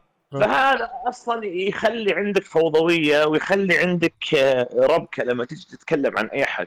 يعني مثلا فكرة إنه إنه آه، إنه آه، الجوكر أصلا وش هو؟ كان شخص مجرم. بس لأنه طاح في ال- في ال chemical. ال acid هذاك. في ال chemical هذاك صار جوكر. فهمت؟ بالضبط. هم من بعدين قال لك لا هذه الفكرة لا تناسب الحالة والزمان اللي إحنا فيه فلازم نحط شيء جديد. هم من قالوا لك بنخليها دراثيم سوداوي أكثر. بعدين لا بنخليها واقعية. طب بعدين؟ فأنت لما تقول الجوكر الفكرة ما في شيء اسمه الجوكر الفكرة. هو ليش صار في الجوكر الفكرة؟ لأنه في كم 70 جوكر طلع لنا. لكن لو إن القصة ماشيه بتسلسل معين وقاعده تتطور تتطور تتطور كان ممكن أقول لك إنه صار مثلا في شيء معين في الح- في القصة. فهمت علي؟ لكن كونك إنت كل مرة تسوي تسوي حذف وإعادة بناء يخلق لك ترى هذه هذه هذه مشكلة ترى. وهذا شيء أصلا للأسف آه، عالم مو أقول لك ال business حقت ال- ال comic إنه لازم هم يصيروا آه يتواشى يتماشى مع العصر الحالي. يعني الحين لسه بعيد شوية شطحه بعيدة. سبايدر مان تسوى له إعادة issues لل origin حقه إنه بس عشان يضيفوا لك إنه في شوية technology ضافت آه، في الزمن حقه. إنه هو في عندهم جوالات عندهم ايباد عندهم smartphone يبغوا يصير توني ستارك. إيه. أوكي أوكي. أه. الآن الأفلام حقت الجوكر. نعرف أشهر في آه، هي تاي تقريبا آه، أشهر ثلاث أفلام هي طلعت له في السينما. الخمسة. هو طلع في الجوكر في التلفزيون أو بالأحرى له خمسة مرات. خمسة مرات. إيه. أول مرة ال- مين هو؟ حقت ال TV show. ال TV show. حق الستينات حق مع أيوة. آدم ويست. حق آدم ويست مضبوط. آه حقت آه إيش يسمونه؟ بعدها حقت جاك نيكلسون. إيه، آه، كيف؟ إيه إيه بعده جاك نيكلسون. أيوه جاك بعدين تم ترى في واحد قبل آدم ويست هو. جاك نيكلس آه، حق جاك نيكلسون. أيوه أوكي. وفي حق آه، هذا حق اللهم صل على محمد حق ال إيش اسمه هيث ليدجر. أيوه وفي هذا المسكين اللي نسيوه. حق سوسايد سكواد. سوسايد سكواد حق جارد ليتو. والله كان إيه. في شغلة حلوة ترى ما عليها يعني. ما الحين ما أقول لك جارد ليتو. آخر شيء اللي هو إيش؟ خواكين فينيكس. خواكي خواكين فينيكس على قول هذا. طيب الآن اية أفضل جوكر أو كان مميز من الأفلام الأربعة؟ مهم. حلو. يعني قبل ما أخش الفيلم الأخير سيبوا حق واكين فينيكس على الأخير. أو خلينا نتكلم على القدماء أول شيء. أبغى كل واحد يعطيني دلوه عن فكرته الجوكر اللي شافهم. أوكي؟ ابى أبدأ بمرعي. آه آه آه بس نعم. حاجة سريعة. آدم ويست. كان باتمان. آدم ويست كان باتمان بس أيوة. آه، سيزر روميرو هو اللي كان سيزر الجوكر. أيوه. أيوه هو بيقول حق سي حق آدم ويست الجوكر اي اي أيوة. أوكي حلو قل لي آه الجوكر أي أفضل جوكر جاك نيكلسون ولا هيث ليجر عندك ولا أي واحد قبل ولا جارت ليتو السوسايد سكواد ما شفت الفيلم لكن بالنسبة لجاك نيكلسون وهيث ليدجر أنا أشوفهم متساويين الاثنين متساويين نيكلسون الجوكر إيه أعطاني جوكر اللي هو رئيس العصابة الزعيم. اللي هو يسمونه بالإنجليزي ال gangster. أيوه. وأبدع في الدور طبعا جاك نيكلسون ما يحتاج نثني عليه في التمثيل. بينما بالمقابل ليدجر أعطاني ال psychopath. فأنا أوكي. أشوف الاثنين في خط واحد ما أشوف واحد أفضل من الثاني. أشوفهم الاثنين متساويين. طيب الفيلم حق جاك نيكلسون أيوه. عمل iconic. حلو. تفضل. إيش كان في الفيلم حق جاك نيكلسون كان مميز كجوكر شفته أنت فيه؟ حق شفت حق جاك نيكلسون؟ انه نعم كان نجم الفيلم هو بلا منازع مع إنه فيلم باتمان بس كان هو نجم الفيلم. لدرجة إنه توهج الجوكر في الفيلم كان أكثر من توهج باتمان. لما طلعوا وارنر بروز هذيك الأيام المنتجات اللي هو اللي يسمونه merchandise باعت باتمان. نزلوا معها عن الجوكر. الجوكر كانت مبيعاتها أعلى من باتمان. حلو. فأنا بالنسبة لي أشوف الاثنين مع بعض ما أشوف واحد أفضل من الثاني. أوكي. ضيضان. نفس الكلام إن كل واحد قدم جوكر مختلف مثل ما قال أحمد ال gangster وال وال psychopath وفي اللي هو ال terrorist الإرهابي وكذا فكل واحد قاعد يقدم جوكر مختلف ما هو بنفس ما يقدمون نفس الشخصية حتى نفس اللي هو الفيلم الأخير اللي هو فيلم جوكر اللي تونا شايفينه هذا ما أعطانا الجوكر أصلا لسه يعني آه. لسه ما ما بدا بالجوكر يعني هو الفيلم هذا فيلم آرثر ما هو فيلم جوكر توه يعني ممكن إذا الجزء الجاي ممكن نقول نقارن أنا الحين ما باخذ آه، واكين فينيكس ما أبغى الأخير أب- أنسوا حق الأخير. لكن ابى أتكلم على إيش؟ على الإيش؟ نفس نفس في الإجابة نفس رعد أشوف إن كل واحد قدم شيء مختلف وما أقدر أقارن بينهم يعني حلو. أوكي، ممكن أقارن بين لكن آه، لكن أشوف قارن ليش ما تقارن؟ أف... يعني ممكن أقارن بينهم لكن آه، كل واحد قدم شيء مختلف بطريقة مختلفة هنا على على جنون مع مع هداوة أكثر اللي هو هيث ليدجر و... وجاك نيكلسون على مثل ما قال رجل العصابات المهبول بشكل كبير يعني كذا فكل واحد مقدم شخصية مختلفة للجوكر. فما أشوف كل واحد قدم أفضل شيء من اللي من المجال نفسه أو من الشخصيه الجوكر المخصصة نفسها. حلو. طيب رعد. هو شوف إذا أنت بت... إذا أنت بتقارنهم بجوكر ال comic فلما لما تضرب نيكلسون وهيث في الخلاط يطلع لك جوكر ال comic. true هذا شيء. حلو. حلو. بس آه على حسب رواية تيم بورتون مهم. يقول إنه إنه وارنر بروس في إنتاج فيلم باتمان عام 89 قالوا أنت خليت ال- الثيم صح إنه فيلم comic وهو تيم بورتون نجح إنه يحول قصة مصورة أو comic هزلي إلى دخله في السينما. يعني سوى شيء وقتها كان صعب إنه يتسوى. حتى يعني الباتشينو لما جاي يسوي مو الباتشينو شو اسمه؟ آه اللي سوى فيلم بجسي هذا الشايب لأنه كان معاه الباتشينو. ديك تريسي استفاد. من تيم بورتون إنه كيف اني أقدر احول ال comic إلى فيلم. حلو. لكن فيقول إنه كانت معترضة على على على على الألوان الغامقة وال د- وال dark theme اللي موجود في الفيلم فيقول فيقول زدنا من جرعة ال- ال- ال- الضح مو الضحك الفني الجو الفريحي في الفيلم. فكيف طلع. في الفيلم طلع فيه جرعة سخرية وتهكم كانت مرة واضحة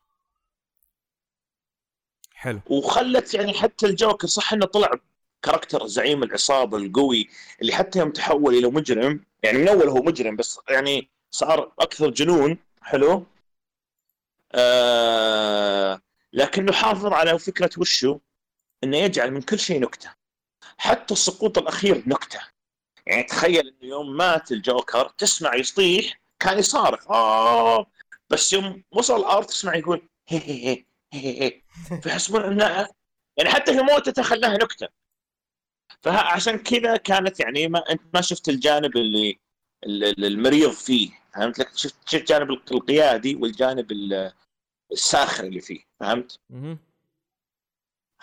ففي فيلم آه، نولان هذا أنا صراحة ما أعتبره فيلم باتمان ما تعتبر فيلم. باتمان شو- ما أعتبره فيلم شكرا يا رعد أنا ليش؟ عندي قناعة ليش؟ أنا عندي قناعة إنه هو كان يبغى يسوي فيلم عن صراع بين الخير والشر أو بين أنا عليا وأنا سفلى. هي زيوس وهيدس.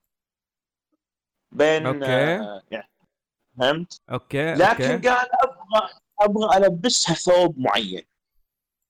فلبس الخير ثوب آه، بروس وين وباتمان ولبس الشر جوكر. أوكي. واصلا هذا اللي يفسر إن... ها- إي وهذا اللي يفسر إنه في الفيلم نولان ما اهتم ببدايات الجوكر. جاب لك إنه الناس دخلت تسطو على بنك لابسين أقنعة واحد منهم الجوكر. وأعطاك إن الجوكر لما طاح من العمارة اختفى. ما مات. في رسالة واضحة إنه الخير صراع الخير والشر هذا ما ينتهي. موجود إلى نهاية آه، الزمن. حلو. طب تمام. فهمت؟ اي ف... حلو تمام. الآن بسألك لكن أيوه لكن. لكن لكن بحكم انه لبس لبس شخصية الجوكر. فكممثل هو هيث لعب على إنه وتر بما انه عشان ما يطيح في فخ المقارنة. ما أبغى ناس يجوني ويقارنوني بجاك نيكلسون. فأنا أتوقع إنه هو دارس الشخصية. فقال نيكلسون جاب جاب الجوكر الليدر. الجوكر الساخن. فأنا خل أجيب الجوكر المجنون العبثي اللي يبي يخلق الفوضى عشان يسوي زي الثورة الجديدة. وتتماشى مع رسالة الفيلم هذه. فجانا الجانب الثاني عشان كذا أنا أقول لك لما تضرب الاثنين في الخلاط يطلع لك جوكر الكوميك اللي أنت شفته في مسلسلات آه آه هذه باتمان والأفلام اللي طلعت بعدين عن بات عن باتمان. وكانك ولو تخلطهم الاثنين مرات تشوف الجوكر في لعبة أركام أركام أسايلم وأركام سيتي. مم. امم امم حلو. أنا هنا بسألك سؤال. فرانك ميلر كيف طلع الجوكر؟ في الكوميكس هاي في Dark Knight Returns هو خلاه theme dark زي زي باتمان و... وحاول إنه يلقى له يعني على قولهم آه، بداية أو origin إذا يعني تبغى تستخدم اللفظة هذه. فهمتني؟ ف مو ميل للواقعية أكثر. مو ظهروا كذا في الإعلام وقت ما طلع في التلفزيون وهذا. فرانك ميلر. إيش؟ فرانك ميلر. وقت ما طلع إيه؟ الجوكر في الإعلام. إيش الفرق بين الجوكر اللي طلع في الإعلام كذا وقت ما يتكلم وجالس معاه كوب القهوة؟ آه تقصد اللي هو باتمان آه، Dark Knight Returns أيوه أيوه أيوه. أيوه أيوه أيوه أيوه. Dark Knight Returns طبعا في فيلم الجوكر الأخير استفاد من الفيلم هذا بس هذا موضوع ثاني. آه في دارك نايت روتين هنا لعب على وتر وشو إنه إنه الجوكر طلع من المصحة على أساس إنه شخص آه، مستقر نفسيا ومتعافي. أيوه. فإحنا نبي نبي نتعرف على الشخص اللي كان اللي يعني كانت قصته ه- آه، هاز الدنيا. يعني تخيل مثلا أنت كنت مثلا يعني آه، نشبهها مع الفارق يعني مع الفارق في التشبيه. مثلا خلينا نقول مثلا ذيك الأيام كان في قاطع طريق مشهور اسمه رشاش العتيبي. فلما مثلا تخيل مثلا قبضوا عليه وانسجن هم قالوا خلنا نسوي معك interview. فهمت ليش سويت كذا وليش كذا؟ أنت كنت صاجنا والحكومة طاردك ومدري إيش ومن الكلام وباتمان كان فمن هذا المبدأ. حلو؟ آه لكن لما هو طلع وأعطاك ايحاء إيحاء ال- الشخص اللي أنا مستقر وكذا وأنت صدق كنت حارب باتمان. أنا كنت حارب باتمان. الله يعيدها أيام. والله كانت أيام. طيب أنت الحين إيش تبغى؟ قال أبغى شيء واحد. قال وشو؟ قال إن أبو الشباب آه، شو اسمه؟ يكسر الرولز حقاته. قال ليش باتمان عنده rules قال لي باتمان ما يقتل أحد. اللي شاف Dark Knight Returns ترى باتمان كان خلاص بايعها وصل إلى مرحلة. إيه كان شايب وقاضي وزقت معه من الوضع اللي صاير فكان بايعها بس ما وصل لمرحلة إنه يقتل. لا يزال باقيه هذه ال rule اللي ما انكسر فقال إن هذا ال rule موجود عنده قال كيف تكسرها؟ قال أنا أوريك. وفجر رأس المذيع. هو ما قا- فجر رأس المذيع. لا قتل أول إيه. شيء قتل قتل الدكتور الدكتور- النفساني اللي معاه الدكتور كسر. إيه الكوب قتل الدكتور وبعدين فجر رأس المذيع وراح أخذ الكاميرا وألقى statement حقه إنه Batsy أنا موجود تبي تقتلني؟ تعال الحين. وفعلا لما صار باتمان يطارد الجوكر ويرمي عليه هذه قال لا ترمي علي هذه معك مسدس اطلق. وفعلا كسر ال rule معاه وأثبت فك... ويثبت الفكرة اللي دائما تتكرر إنه هدفه بس إنه انها ثأر شخصي بيني وبينك فهمت؟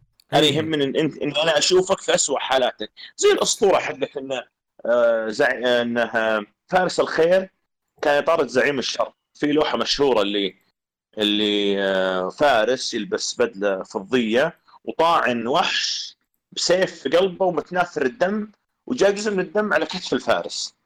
يا ساتر. تمام؟ فهذه أسطورة. وش تقول أسطورة؟ إن فارس العدالة يقتل الشر في الدنيا. لكن لما قتل الشر اللي في الدنيا هو لطخ خدينه بالشر كمان. لأن القتل كقتل ما هو شيء إيجابي. صف نعم. فهذا هو اللي كان يقول له باتمان أنت لا قتلتني وكسرت فيني أنا ال rule ما راح يمنعك شيء إنك تقتل أي أحد ثاني. فأنت جرب الشعور هذا. زي الفكرة زي الفكرة اللي في Metal Gear لما Liquid قابل Snake في Metal Gear 1 وربطه فوق ري فوق آه، Rex أيوه. فقال له you. are enjoy killing aren't you قال أنت مستمتع أصلا باللي قاعد تسويه. مو بكل ال mission وما ال mission والكلام الفاضي ذا. إيه نفس الفكرة إنك أنت مع الوقت تستمر الشيء هذا. إنه يصير رهيب. إنه يصير حلو. حلو. حتى لو كانت نتيجته إيجابية. فهمت قصدي؟ امم يعني حتى في فيلم كيفن اسمه, اسمه مستر بروكس أو مستر برونكس والله ناسي. اللي البوستر حق واحد حاط يده على النظارة وميل مربع في النظارة كأن عنده وجهين. وش قصة الفيلم؟ إن هذا كان قاتل تسلسلي وتاب الله عليه. لكنه دائما الساعة ثلاثة بالليل يقوم من النوم بدري ويروح يعبي كاتم الصوت ويركبه ويروح يقتل واحد ويرجع ينام. يا لطيف. ما كأنه هذا صار فيلم؟ ها؟ ما كان أعتقد إني شفت فيلم بنفس القصة تقريبا. شو أقول لك أنا؟ أقول لك هذا فيلم كيفن كوستنر آه okay okay. أنا بالي قصة حق أي. اي لا لا فاقول لك انه صار خلاص صار إنه يستمتع فيه هو بطبيعة الحال. هذه ميزة Dark Knight Returns حلو. okay الفيلم الأخير الآن حق واكين فينيكس لا ليه؟ قبل. الفيلم الفيلم حق هذا اللي هو الف- اللي هو حق ويل سميث آه جارد ليتو. أيوه. هو طبعا خل ما ما ما في شيء كان حلو بس كان في نقطة واحدة اللي كانت حلوة وش هي؟ إنه اعطاك يعني آه، شكل أو أو تفسير حلو لطبيعة العلاقة بينه وبين هارلي كوين عارف العلاقة دي إيش يسموها في علم مم. النفس okay هي خوارزمية العلاقة بين الانسان وهذا يقول لك طبيعي وغير طبيعي. okay؟ طبيعي وطبيعي. إيه.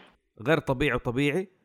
والعلاقه هذه شاذة وغير والشا- شاذة والشاذه فجأة تلاقيهم يحبوا بعض مرة. مجانين في الحب عشيقة جدا. فجأة تلاقيهم كارهين بعض لاعنين أبو جدفهم. فجأة تلاقيهم ما حد قادر يتنبأ على علاقة بينهم. هذا في علم النفس. يقول لك في حالات إنسانية أي. كثير بين الزوجين تلاقي ما حد فاهم العلاقة اللي بين الاثنين دول. هم دول يحبوا بعض يكرهوا بعض. لا يبغوا يقتلوا بعض. ما هم فاهم ما هم فاهمين. هذه العلاقة اللي ظهرت في فيلم حق جارد ليتو Suicide Squad اي وبعدين ونقطة ثانية يعني هم جابوا ممثلة بالنسبة لهارلي كوين آه يعني وسيمة خلينا نقول تمام؟ لكن هو بطريقة أو بأخرى طالع شخص مع تقويم الأسنان ومع النحف اللي في وجهه وكذا بشع. أوكي. فهمت؟ أيوه أوكي. هو كان وهو كان يستغلها لكن هي طايرة فيه.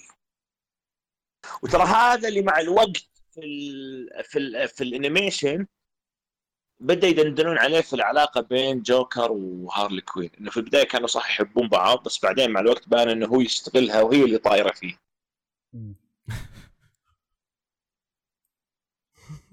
بس. كلب. okay. خواكين فينيكس الجوكر الفيلم ده مسوي مشاكل ومارتن سكورسيزي مسوي مشاكل إيش دخل مارتن في الموضوع دحين؟ في فيلم الجوكر. إيش دوره هو أصلا؟ حلو؟ ليش الصخب ده كله؟ إيش القصة وكيف بدأت؟ وإيش الهرجة؟ شباب مين يفيدني في الموضوع ده؟ آه ممكن أقدر أقول لك هي الناس ماخذيها ماخذيها بالمنطق إنه ما إنه ليش قربها للواقع أكثر يعني.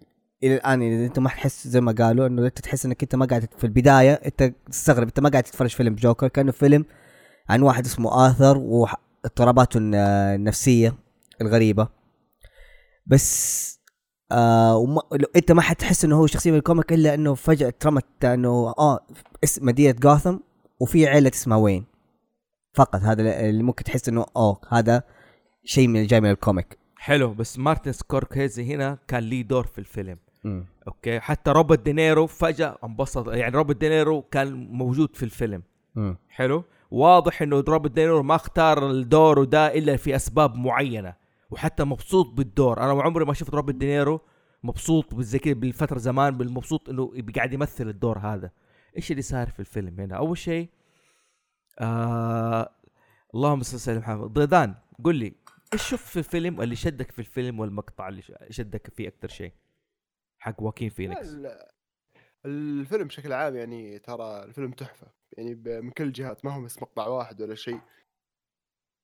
آه هي ال- الجميل فيه اللي هو جا- جايب لك وجهة نظر من آه من هي يقول لك بداية الجوكر. قبل شوي تكلمت بحيث إن الجوكر ما له ما له بداية معينة وكل شوي يسوي له ريبوت والأمور هذه وإنه في أكثر من جوكر لكن هنا بدا لك م. من جديد مثل ما قال رائد بتجرد بدا لك إياه بتجرد. فالفيلم من كل النواحي ممتاز من ناحية كتابة تطور شخصية آه، إخراج تصوير موسيقى كل كل شيء كان فيه ممتاز.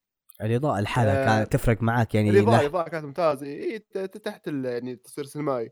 فكان كان ممتاز جدا. ال- الفيلم كان كانت الصورة تتكلم أكثر من الممثلين. كثير من اللقطات. كان يجيب لك لقطة عريضة تشرح لك شو اللي صاير بدون لا أحد يتكلم. آه، مثلا مشهد لما بداية مشهد لما خذوا منه اللوحه وهربوا وطقوه وبعدين طاحوا أنتم كرام بين بين الزبايل كيف كانت اللقطة؟ كذا عريضة؟ وكان هو طايح بين اللي هي آه، خلينا نقول آه، قمامة آه، جوثم. فالفيلم الحلو فيه إنه كان في كثير من الأمور تشرح بصريا ما يحتاج إنه واحد يتكلم يتكلم لك ولا يشرح لك حواريا آه، تطور الشخصيه منطقي جدا. آه، لكن شوي يعني كان في شوية شغلات يعني عليها مأخذ بسيط اللي هو مجموعة المشاكل اللي تصير في وقت قصير جدا. يعني هو جالس كذا وفجأة الأمور هذه كلها تصير له في أسبوع ولا في شيء زي كذا. يعني موضوع امه موضوع ال- البرنامج موضوع القطار موضوع كلها صارت له في فترة معينة لكن مش مش مشكلة كبيرة يعني. لكن بشكل عام الفيلم فيلم رائع جدا. آه من افضل افلام هذه السنة. لا بس أنا لاحظت إن الفيلم لاحظته ما أخذ الشيء اللي هي الانسبيريشن من الجوكر مو أكثر من الجوكر نفسه. يعني لاحظت إنه نفس الفيلم The Laughing Man انطبقت على الفيلم The Joker ارثر على شخصية ارثر بالذات. هو الفيلم فيلم آرثر. إيوه. الفيلم هذا فيلم آرثر ما هو فيلم الجوكر إيوه فيقول لك مثلا ال- ال- الاضطراب المشكلة النفسية اللي هو فيه أساسا ذكرت في man انه واحد أخص آه، آه، مجبر إنه على الابتسامة. وهذا اللي عندك مع الجوكر إنه هو إيش؟ واحد فجأة يضحك بسبب إنه عنده مشكلة نفسية. و... ونفس الرقصة اللي ترى كانت آه، اللي, اللي اللي يرقصها في الفيلم جاي من فيلم تاني كلاسيك. لاحظت إنه هي حاطه لك Easter على أفلام كلاسيكية أكثر من ال comic reference يعني هو هو, الفيلم فيه رمزيات رائعه جدا يعني آه، طبعا رائد ممكن يفيدنا فيها أكثر اللي هو رمزية آه، تشارلي تشابلن و... والأمور هذه آه، كانت كانت رائعة جدا جدا حلو أوكي مرعي اسلم إيش الف... إيش اللي شدك في الفيلم؟ وجهة نظرك في الفيلم حلو كان ليش كان حلو؟ هل هو كان تحفة؟ حلو رائع. إيش وجهة نظرك تجاه الفيلم ده؟ شوف هو في الناحية التحفة هذا أمر مفروغ منه. اللي كان اللي كان يعني جذاب في الفيلم التمثيل. تمثيل يعني ال- ال- الممثل تألق وتجلى حرفيا. لدرجة إنه طبعا المقارنة بينه وبين هيث ليدجر ظالمة. لأنه هيث طبعا أعطاك الجوكر حق باتمان اللي اللي نعرفه من ال comic أو اللي سمعناه من ال comic. بينما خواكين بالضبط بينما خواكين عرف من العالم من الجوكر. أنا أعطيتك أنا أقول لكم من الجوكر من أنا؟ صار أكثر من إنه كاركتر صار رمز. الفيلم اللي عجبني فيه أكثر برضو الرمزيات والإسقاطات اللي فيه. طبعا الفيلم اختار له بداية الثمانينات لو تلاحظوا في مشهد من مشاهد الفيلم لما وقفوا التأمين أو الدعم الصحي. أيوه واحد من الأشياء اللي صارت في أمريكا بدايه الثمانينات إنه رئيسها كان ريغن هذاك الوقت. أشياء كثير وقف الدعم عنها من ضمنها التأمين الصحي على بعض الأشياء اللي كان من ضمنها مرض حق بطلنا حتى ال- الجرائم فال... اللي ذكرت اللي بالضبط، مثلا اللي صار في. يترى لا لا نفس الج... في اللي الجرائم اللي ذكرت في الفيلم إيه جات. من. جات من جرائم حقيقية صارت في الحقبة الزمنية هذه يعني ما حاول مرة إني أحرق على الفيلم آه، ذاك الشيء بس في جرائم يعني آه وبنفس ال- اللي صار ردة فعل الشعب صارت في نفس آه، الجانب okay هو يعتبر مجرم بس في نفس الوقت الشعب وقفوا مع ال- المجرم. بعدين آه تأخذ زي ما تقول كموجة. لأنه لأنه هذا انفجر على ال system. إيه. الشخص هذا انفجر على ال system. صار رمز. العالم صار في صار طبعا ترى تاريخيا الثمانينات هذه بداية زياده معدل نسب الفقر أو معدل الفقر في أمريكا بسبب إيش؟ الحكومة والضغوطات اللي سوتها على الناس. إيه. فهنا لعب على الوتر هذا المخرج إنه هذول الناس قاموا يشتكون لو تلاحظ ذكروا إنه ال ال ال النفايات كثرت في البلد معدل إيه. البطالة زاد وفوق ذا كله ترى الجريمة اللي صارت في القطار ترى شيء ما هو عابر. يعني ما جابها ال- ال- المخرج لحي الله بس مجرد إنه وريتك إني أنا يا البطل حقي انفجر خلاص. لا لأنه اللي صاير إنه في جريمة صارت وما حد تكلم عنها. مو مم. معقول. فهذا اللي صار هذه كلها رمزيات. وبالذات في الأخير لما وقف لما صار كيف الجمهور محبيه محبي الرمز خلينا نقول. مم. حاوطونه. وقام ابتسم في الأخير الابتسامه اللي يسمونها ابتسامه جلاسكو طبعا. هذه لها قصة جلاسكو إيش هي ف- قصه؟ وش هي ليش؟ هي؟ لا لا تعديها مرور كرام آه. قول شوف هذه جلاسكو هذا آه، ابتسامة يسمونها ابتسامة جلاسكو زمان في جلاسكو في العشرينات والثلاثينات كانوا المجرمين إيش يسوون؟ يمسكون ال- ال- ال- ضحاياهم وينحر ال- الفم يشق الفم شق من الفم للإذن مم. يا لطيف عرفت كيف؟ إيه ففعلا هذه يسمونها Glasgow smile ابتسامة جلاسكو طبعا هذه صارت في العشرينات والثلاثينات وبعدين صارت مشهورة لما آه، العصابات في إنجلترا يسووها. وللأسف السبعينات والثمانينات بجمهور الكورة كان يسويها في بعض. فالجوكر في باتمان Dark Knight Dark Knight كان سواها لو تذكر كان يقولها why so serious لما. يقول السكين يجيبها هيث ليدجر يقول أبوه مسك السكين. إيه. تذكر المشهد ولا إيه. بالضبط. نرجع عاد للفيلم ما بنطول. آه كل إيه. هذه رمزيات. أسلم. لا بس برضه في حاجة واحد من ال credit وضح فيها يقول لك نفس الفيلم أعطى الشخصية اللي جوكر خ- خرج عن نمط عن كل الأربع اللي قبله سووه في ال big screen. إنه okay حافظ على شعره الأخضر حافظ على الميك أب بس نفس اللبس آه كان جاب يتبدل موفية. لا. حمراء. حمراء. حمراء. حمراء. هو الوحيد اللي مسك بالبدلة الحمراء. آه آه أيوه صح صح هذه حمراء. من الف- فيلم King of Comedy كم إيه. والرقصة اللي رقصها بعد ما ما قتل مم. ال- الناس اللي في القطار المجرمين دول اللي هجموها في القطار. آه مو مجرمين آه دول آه اشتغلوا في ال- إيه، في ال Wall Street. ال- ال Wall Street أيوه أيوه آه طلع يقول لك إنه أصلا ال reference حقها جاي من من مهرج mime مشهور. أحد ال act حقه إنه رس... سوى هذه الرقصة اللي هي حقت اللي هي ال force إنه واحد علق في قناع ما هو قادر يخرج منه. وإيش القناع اللي كان علق فيه؟ شخص قاعد يضحك بس في نفس الوقت قاعد يشتكي. okay. قاعد يحاول يقول لك كيف قاعد يحاول ينبه الناس وإنه إيش؟ الناس قاعد تضحك لأنه هو عالق على هذا القناع اللي هو قاعد يضحك فيه. اللي هو. برضه رجع ل حالة اللي هو the laughing man the laughing man إيه.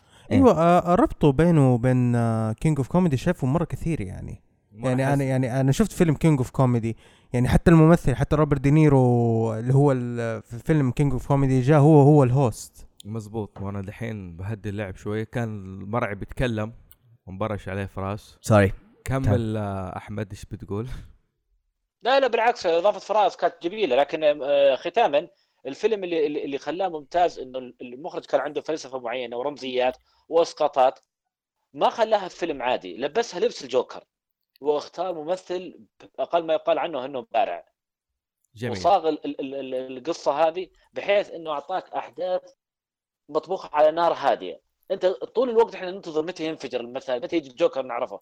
إلى آخر لحظة طبعا ما جاء الجوكر اللي إحنا متعودين عليه. لكن أعطاك ش... ش... كاركتر وشخصية وتمثيل عرفك من هو الجوكر. حلو. رعد. انت مم. لك وقفات مع الفيلم وتكلمت في تويتر وأنا كان حماسي لك لسبب معين انه إيش؟ انه في مشهد لشارلي شابلن وكانت فيه رمزية ما هي طبيعية وقت ظهور شارلي شابلن مع الجوكر.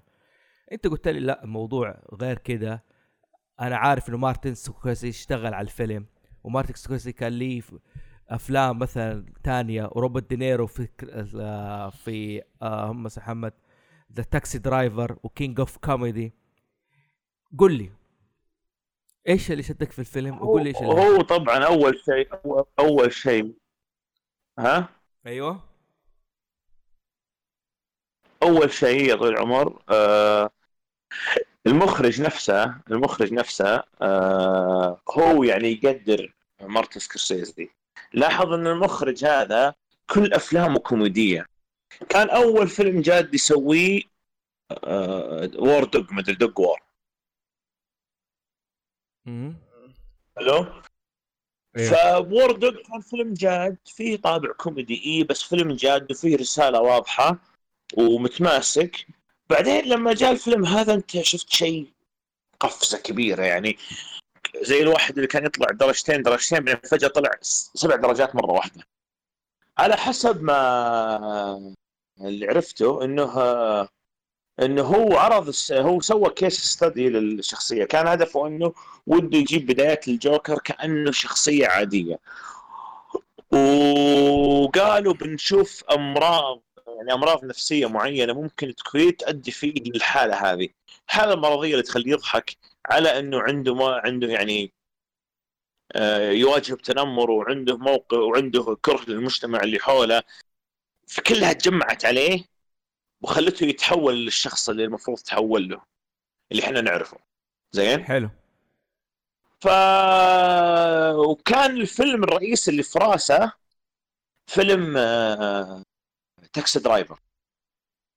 حلو.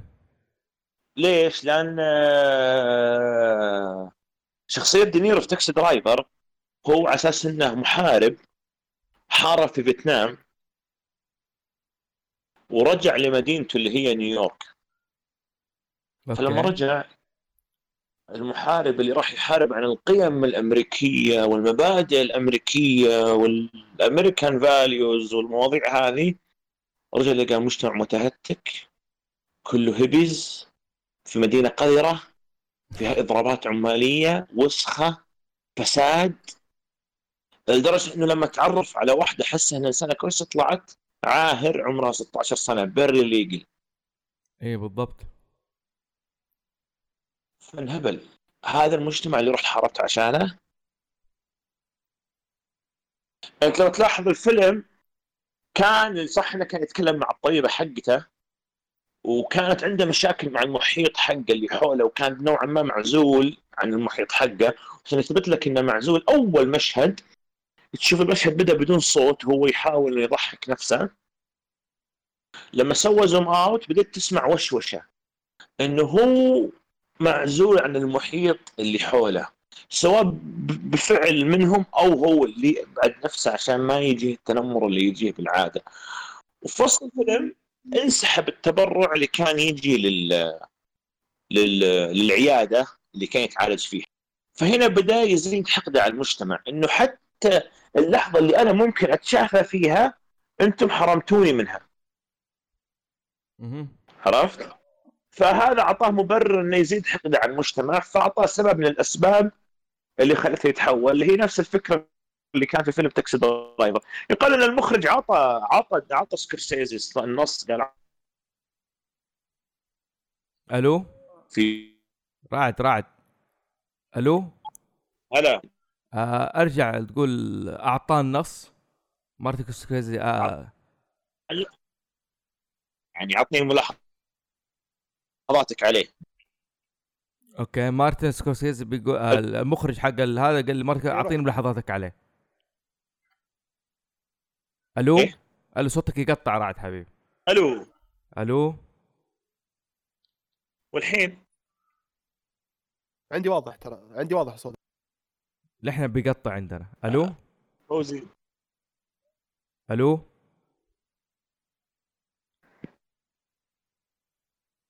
ألو؟ زي أنا أسمعك والله. والحين؟ أنا صوت واضح بالنسبة لي. طيب وعند فين الشباب؟ يلا الحين عند الشباب. آه، حلو. مارت آه، أعطى المخرج مارت سكورسيزي اعطى أعطى أعطى سكورسيزي. قال عطني ملاحظاتك في اقراه شوف. فقال له إنه لولا إني أنا مشغول ب Irishman كان أخرجت لك حلو. والظاهر أكيد فبطريقه أو بأخرى أعطاه ملاحظات عليه. أصلا واضح تأثر في, مش... في مشاهد مثل مشاهد الشقة وكذا. في تحس تأثر كبير بفيلم Taxi Driver. إيه من الشغلات اللي هو لأنه يعني زي ما قلت لك تو شرحت لك موضوع كيف علاقة Taxi Driver في الموضوع هذا. آه برضو علاقتها مع البنت زي تشبه نوعا ما علاقة دينيرو مع آه جودي فوستر في الفيلم. بس إنها ما هي بالشكل اللي طلعت في فيلم الجوكر. إنه إنه طول الوقت كان يتغير يتخيل وفي الأخير طول الوقت كان يشوف إنها تحضر وتحبه بالاخير طلع إنه يتخيل. حلو؟ حلو. الشغلة الثالثة بطريقة أو بأخرى هو لبس شغلتين في فيها آه، شغلة واحدة. آه، بس قبل ما أقفل هذه النقطة في فيلم Taxi Driver كان التبرير واضح إنه كيف آه، دينيرو تحول إلى الشخص اللي صار مجرم في الأخير. أما هنا لا أعطاك عوامل عوامل كثيرة. هم فجأة جاك التحول في لحظة معينة. بدأت في جريمة القطار بعدين بدأت في الجريمة اللي في بيته. بدأت مع أمه. فهمت؟ أيوه. بعدين فجأة الشكل الجديد اللي هو لما راح للمقابلة في التلفزيون. حلو؟ حلو. فما كانت محبوكة يعني هذه من الملاحظات اللي على الفيلم ما كانت محبوكة زي ما هو تاكسي درايفر كان محبوك. أوه، هذه والسبب نقطة. السبب ليش ما كان محبوك؟ قلت لك انه حط عوامل كثيرة أيوه. وما أكثر من شغلة وما أعطاك تبرير للتحول النهائي اللي صار بشكل واضح فهمت؟ مصادفات كثيرة يعني مثلا من الملاحظات اللي تنقال ولا أقطع كلامك طيب من الملاحظات اللي تنقال إنه ليش أنت ربطت إن المرض النفسي معناته بيؤدي فيه انه يصير آه عنف بيصير عنيف ومجرم ضد المجتمع أوكي في مرضى أو نوع من المرضى النفسية اللي تخليه ممكن يصير عنده موقف معين مع المجتمع لكن مش بالضرورة. فهمتني؟ فاهمك. إيه. فهو هو حطاها بالربط هذا إنه لا إنه بالضرورة.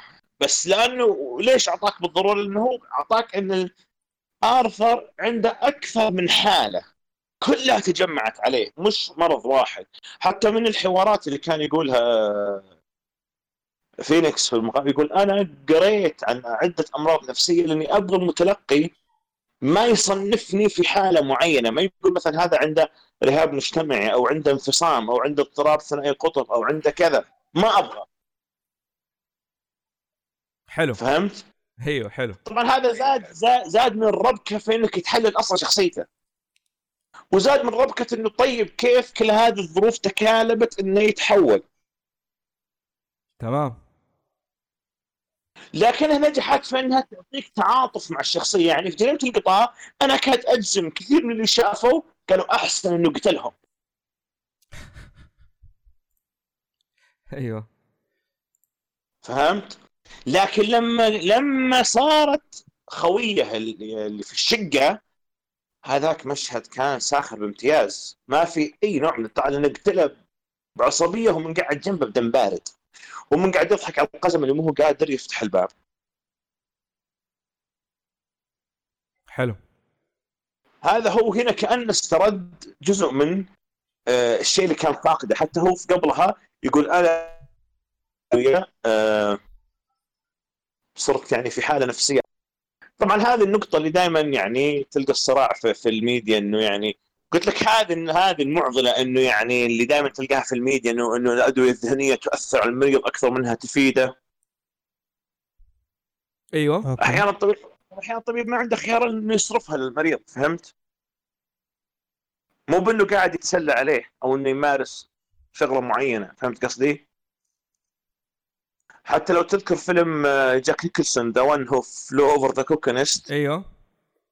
عالج نفس الموضوع بس مو مو بموضوع الأدوية الذهنية بموضوع الصعق الكهربائي.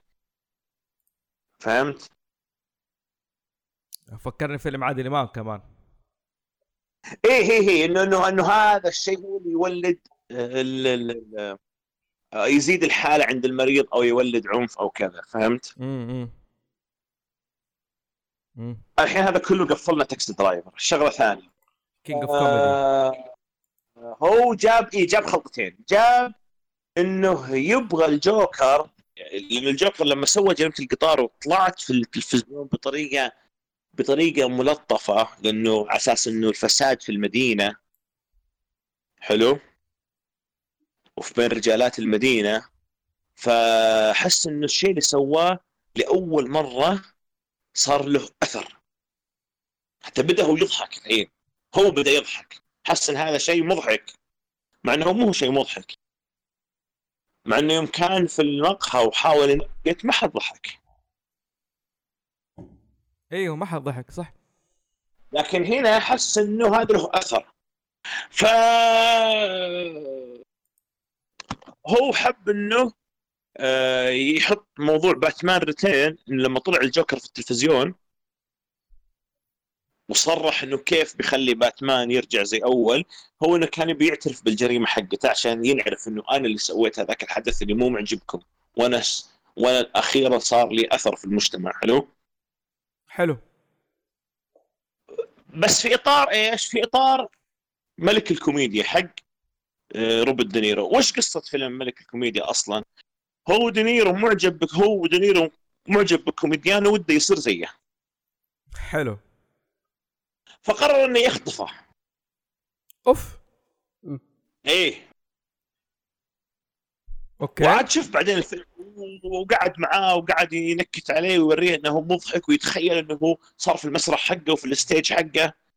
okay. فجاب لك إنه إيه فجاب لك إنه في فيلم الج... في فيلم الجوكر جاب لك إن هذا أرثر معجب بهذا الكوميديان المشهور. إلين ما نكت عليه. فقال خلاص.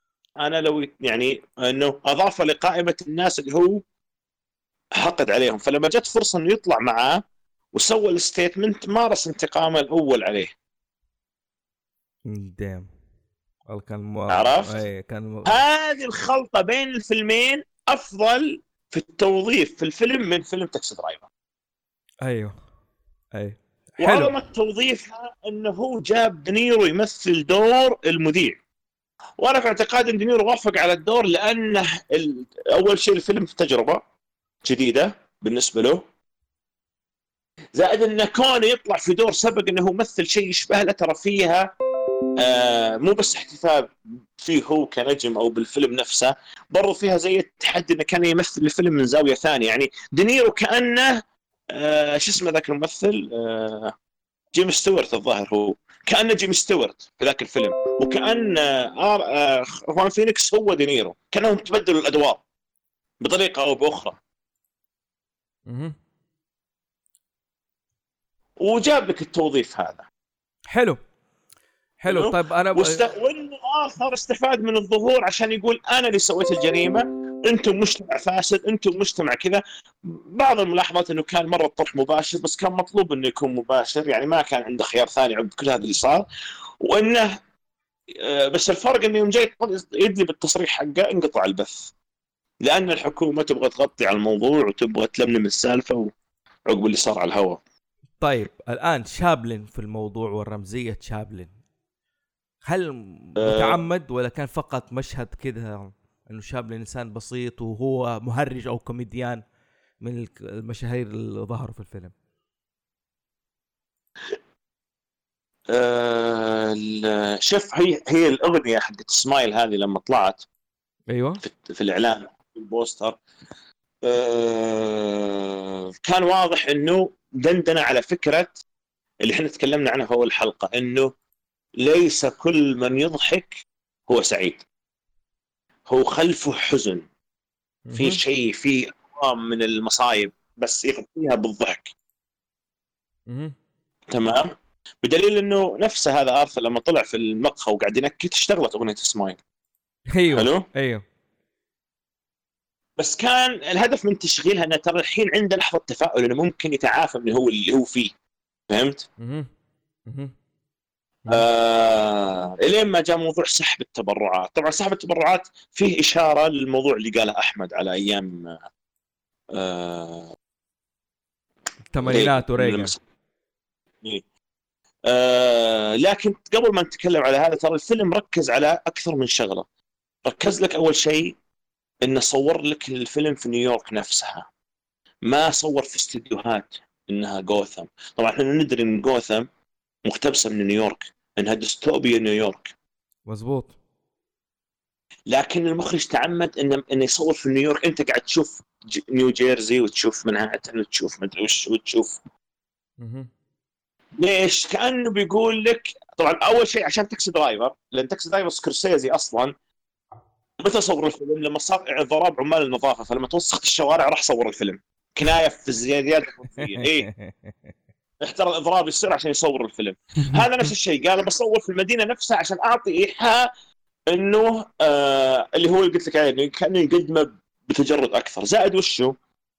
إنه إن الطبقة اللي هي الغنية أو الطبقة اللي متنفذة تستخدم التبرعات الخيرية والأعمال الخيرية لتداري سوءاتها يا لطيف. الداخلية. يا لطيف. إيه.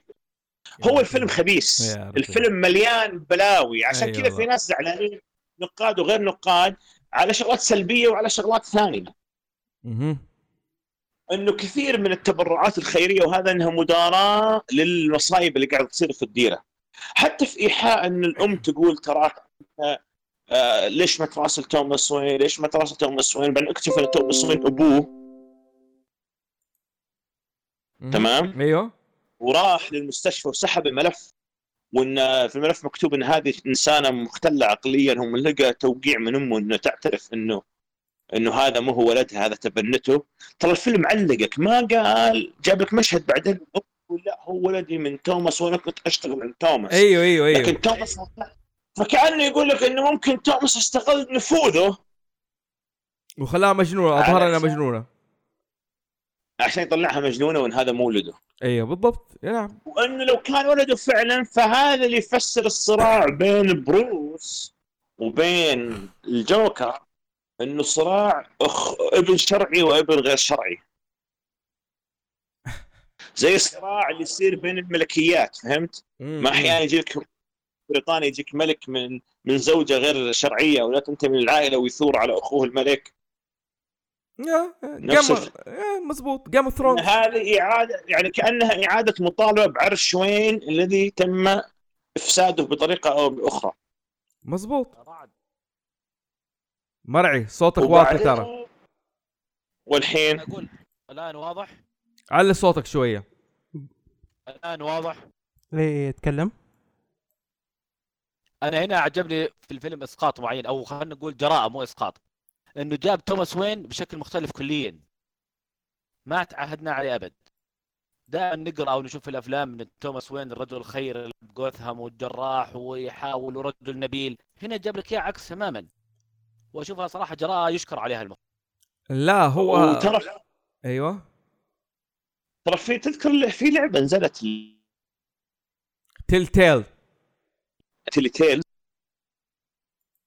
ألو عرفتها؟ أيوه أيوه ألو. باتمان Telltale إي ترى في الجزء الثاني من اللعبة لما بروس بحث في ماضي أبوه اكتشف إن أبوه كان يسوي أبحاث آه، طبية من وراء العمدة اللي هو هارفي وإنه تسبب في قتل بعض المرضى في في ال asylum اي لا توماس وين مو ما ظهر دائما انه انسان كويس ترى. في مو- وراه مصيبة كذا أنا أنا ما قد شفت قبل اللعبة هذه النقطة. ما أدري إذا طلعت قبل. لا لا لو تشوف في Flashpoint باتمان Flashpoint آه. هذا ال... DC Flashpoint برا توماس وين صار هو باتمان كان مرة شرس. كان مرة المجرم كذا آه. تقريبا. باتمان في جت آه، إنه صار شرس يا فوز. كان له ظروف إنه شاف ولده اللي- أحمد آه، قرب شوية من المايك. والآن أوضح؟ أيوه أيوه. وضح وضح أنا أقول إنه له ظروف إنه صار شرس توماس وين. إنه شاف ابنه يموت قدامه وحرمته تتحول للجوكر. فكان له له دوافع لكن عادة في القصص توماس دائما كان الرجل النبيل الشريف اللي بلده. لا بس برضو في احد من وكان على العوالم. إنه فاسد. أيوه في احد من أحداث صارت في ال comic آه إنه توماس إنه كان واحد من ال آه، زي ما تقول ال gangster تول. يعني هو محمل gangster وف... وسوى نفسه إنه هو مات وخلى ولده بروس يصدق إنه هو مات وقاعد يعيش في عالم آه، في زي ما تقول لحاله يعني عزل نفسه عن عائلة وين خلاص خليهم يصدقوا إنه كله إنه توماس مات. ولما مات بروس أخذ آه، ال mantle حق باتمان لأنه هو عرف إنه هو ب- بروس وي... بروس وين هو باتمان. وبرضه جاب لك إنه هو يعني في بشخصية. جذور. أيوه ممكن يكون نفسه هو توماس وين هنا وهنا لكن هنا من منظور باتمان ومن منظور الإعلام وهنا من منظور لا من منظور الآخر منظور الجوكر ومنظور غيره إن الشخص مو بشرط إنه نظيف 100% ولا إنه أموره طيبة ولا إنه مجرم لا. ممكن لو تنظر له من الجهة هذه كذا ومن الجهة هذه كذا. حلو. لا بس الفيلم كان قاصد كان قاصد إنه يقول لك توماس وين. توماس وين عنده سوءه معينة يداريها بالتبرعات اللي يسويها لجوثم وعشان كذا يبي يصير عمده وهذا هو عشان كذا إحنا نشوفه بالأفلام الثانية إنه لا هذا رجال خير وكذا لكن كشف لك معنى الشيء هذا. فقاعد يجيب من الجهة هذه من الجهة هذه. كشف لك لا، الجهة السيئة من وين. فممكن حتى يفسد كل شيء بنى سابقا على الموضوع هذا. ترى صعب إنك الفيلم هذا الأخير تصفه في سياق أفلام باتمان. اي أكيد أكيد قلت لأن قلت إنه لا لأنه محاولة ان أتعامل مع الجوكر بتجرد شديد. طيب آه بس حبايب نكمل نكمل. أوكي عشان باقي نحن تقريبا حنكمل ثلاث ساعات. حلو ابى أقفل موضوع الجوكر ابى أنتقل على الفك... المهرجين في الثقافات الشعبية من غيرهم. حلو؟ آه فايش آخر نقطة اللي بتقولها يا رعد؟ ولا خلاص قفلت؟ أنت تبغاني أقفل. ها؟ أنت تبغاني أقفل؟ أقول لك إذا في عندك نقطة إضافية خلاص عشان نقفل الموضوع. هو أي. الفكرة إنه أنا نسيت وين وقفت أصلا لكن آه، لا أنت ذكرت آخر آه. شيء توماس وين جابوه بالصورة. أنا استغل نفوذه على موضوع إنه الأخ وهذا. جابوا لك الصراع الشرعي الص- الصراع بين الملوك الإنجليزية مثلا إيه، ابن كان- شرعي هو- ولا شرعي أيوه هو تركها لك تعليقة هذه بس إنه يعني وراك إنه كيف إنه إن هذه الطبقة الغنية الداري سواتها بموضوع التبرعات. بس في نقطة ثانية هي اللي كانت برضو جريئة إنه لما صارت الجريمة في القطار وطلع توماس يتكلم لأنه مرشح كعمدة قال هذول المجرمين أصلا ما راح نتعامل معهم طيبة حتى لو كانوا مرضى نبي نذبحهم ونقتلهم وما ينفع مع المجرمين إلا الضرب على رؤوسهم. ترى فيها تلميح على اللي كان صاير في هونغ كونغ قبل فترة. أيوه. لما ما أدري إيش كان صاير اضراب أو شيء وطلعت آه، آه، واحدة قالت إنه ما في شيء اسمه إضراب وكذا إحنا ما نتعامل مع المواضيع هذه إلا طقة على الروس يا لطيف. فهمت؟ أيوه إيه. فلما طلعت لما لما راحوا للسينما هو كانوا حاطين لك ال poster حق Modern Times فيلم الأزمة الحديثة. أيوه هذه من الشغلات ال... واحدة من الشغلات اللي آه، تقول لي على رمزية شارلي شابلن غير الأغنية هو وين الساخر؟ مين اللي كان حاضر Modern Times؟ الأغنياء آه، توم... إيه. إيه توماس وين المشكلة انه Modern Times الرسائل اللي فيه وش وش رساله شابلن في الفيلم؟ يقول لك إن الطبقة ال- الغنية والطبقة التاجرة والطبقة المتنفذة هي اللي تحول الناس إلى رعاع وتستغلهم وتستغل العمال وما تعطيهم حقوقهم وتضطهدهم لأن في الفيلم شابلن بنى أحد مصانع هنري فورد. وجاب ممثل اسمه هنري فورد ولبس لابس هنري فورد وخلاه مديرة في الفيلم. حتى هنري فورد حتى هنري فورد حقد على الفيلم حقد على شابلن قال يعني أنت مسخرتني. وشابلن عقبها اتهم إنه شيوعي. أي، وانطرد من أمريكا حتى. لا انطرد بعقب فيلم The Great Dictator انطرد بعقب فيلم The Great Dictator. لأن وقتها أمريكا ما دخلت لأن وقتها ما دخلت أمريكا الحرب. وهو في الفيلم كان يقول أنتم زلايب لانكم أنتم داخلين الحرب. أوف. فأنت شيوعي وتبغى تدخلنا الحرب اطلع برا. فهذه شغله والشغله الأخيرة بس على عجالة. مم. يعني آه، أصلا شابلن في حياته الح... هو كآدمي كشخص. هو شخص فقير معدم. أمه كانت فيها مرض أشبه بالخرف أو النسيان. وكانوا يتنمرون عليه لأن أمه تعاني من هذا المرض. وكان ما يدان ان أحد يتكلم عن أمه. وكان مو هو قادر يعالجها. بسبة آه. انه فقير. أيوه. عارف- ارثر ما كان كذا؟ إلا إلا إلا. إلا. عشان كذا في مشهد السينما لما دخل كان شابلن يدور زي ورابط عيونه على حافة السقوط كان ارثر أيضا على حافة السقوط. مم، مم. فبدأ يقلد رقصته في التزلج تمام؟ لكن لما افترقوا شابلن ما سقط. لكن آرثر اللي سقط وصار جو. بالضبط. لكن المشكلة في الأخير لما تحول هو إلى مجرم أنت صعب تتعاطف مع إرهابي لأن التحول اللي صار تحول إرهابي. أنت صعب تتعاطف مع واحد سوى تفجيرات في الرياض أو سوى تفجير أو أو داعش قاعد يقتل في سوريا. أنت ما أنت ممكن تدري الارهابي ذا كيف تحول بغض النظر مرض نفسي ولا اضطهاد اجتماعي ولا هو لكن ما اتعاطف مع مجرم. أنا ما أتعاطف مع إرهابي. حتى لو كان ظرفه ظرفه سيء. عشان كذا أنا في التغريدات كنت أحيل على قصيدة لمظفر النواب إنه كلهم هذول بسبة ظروف معينة صاروا حاقدين على المجتمع وعلى أنفسهم وإنهم ما هم قادرين يطلعون من هالحالة فيصيرون يعني يضيعون الموضوع بإنهم يخربون كل شيء حولهم. حالة فوضى دائمه حالة أيوه. هيجان دائم اللي هو الجوكر دائما بالضبط. عايش على الفوضى. بالضبط. لنفسها غاضب على نفسها غاضب. بالضبط. بالضبط. طيب يا جماعة. okay. كده انتهينا من موضوع الجوكر وهذا. بنخش شوية على الثقافات الشعبية ال- الش- الشخصيات المهرجين اللي ذكرت في الثقافات الشعبية. من ضمن الأشياء آه مرعي تعرف قصة ادجار آلان بو Hop-Frog؟ ألو؟ مرعي واضح الصوت الآن. اي واضح واضح. تكلم. طيب فوزي ارجع لي عشان أعدل الصوت مرة ثانية وأرجع لك. ارجع okay. لي عطني دقيقتين وأرجع طيب okay. آه أبو فراس إيش؟ قل لي في شخصيات الأنمي من شخصيات الجوكر ال- المهرج زي مين؟ المهرج زي عندك آه، ألين آه، ووكر حقت آه، D.Gray-man. حلو. ال- عندك ال- المين انتاجنس فيها واحد اس- اسمه كلاون عامل زي شكل زي. المهرج. القوة حقته اللي مثلا البطل فيها يوصل فيها اللي اسمه الجوكر. حلو. إنه كراون كلاون حلو. ال- برضو عندك آه، اللي قربوا لك على شخصية اللي زي ما تقول الانمي جوكر من آه، الكوميك هيسوكا من Hunter x Hunter من Hunter. Hunter إيوه ال Hunter x Hunter يعني بي هو يقول لك إنه هو يمثل ورقة الجوكر. المهرج بس إيش؟ ال suicide مهم. عفوا ال psychopath عنده زي ما تقول أجندة خاصة. له دائما هو زي ما تقول الخارج عن نمط ال- ال collection الورق الكامل.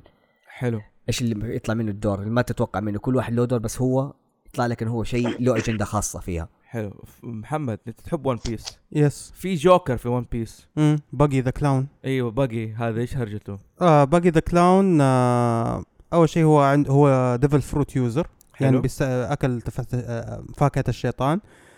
فكرة آه إنه يقدر جسمه يتفكك ويرجع يتركب مرة ثانية. فوضى.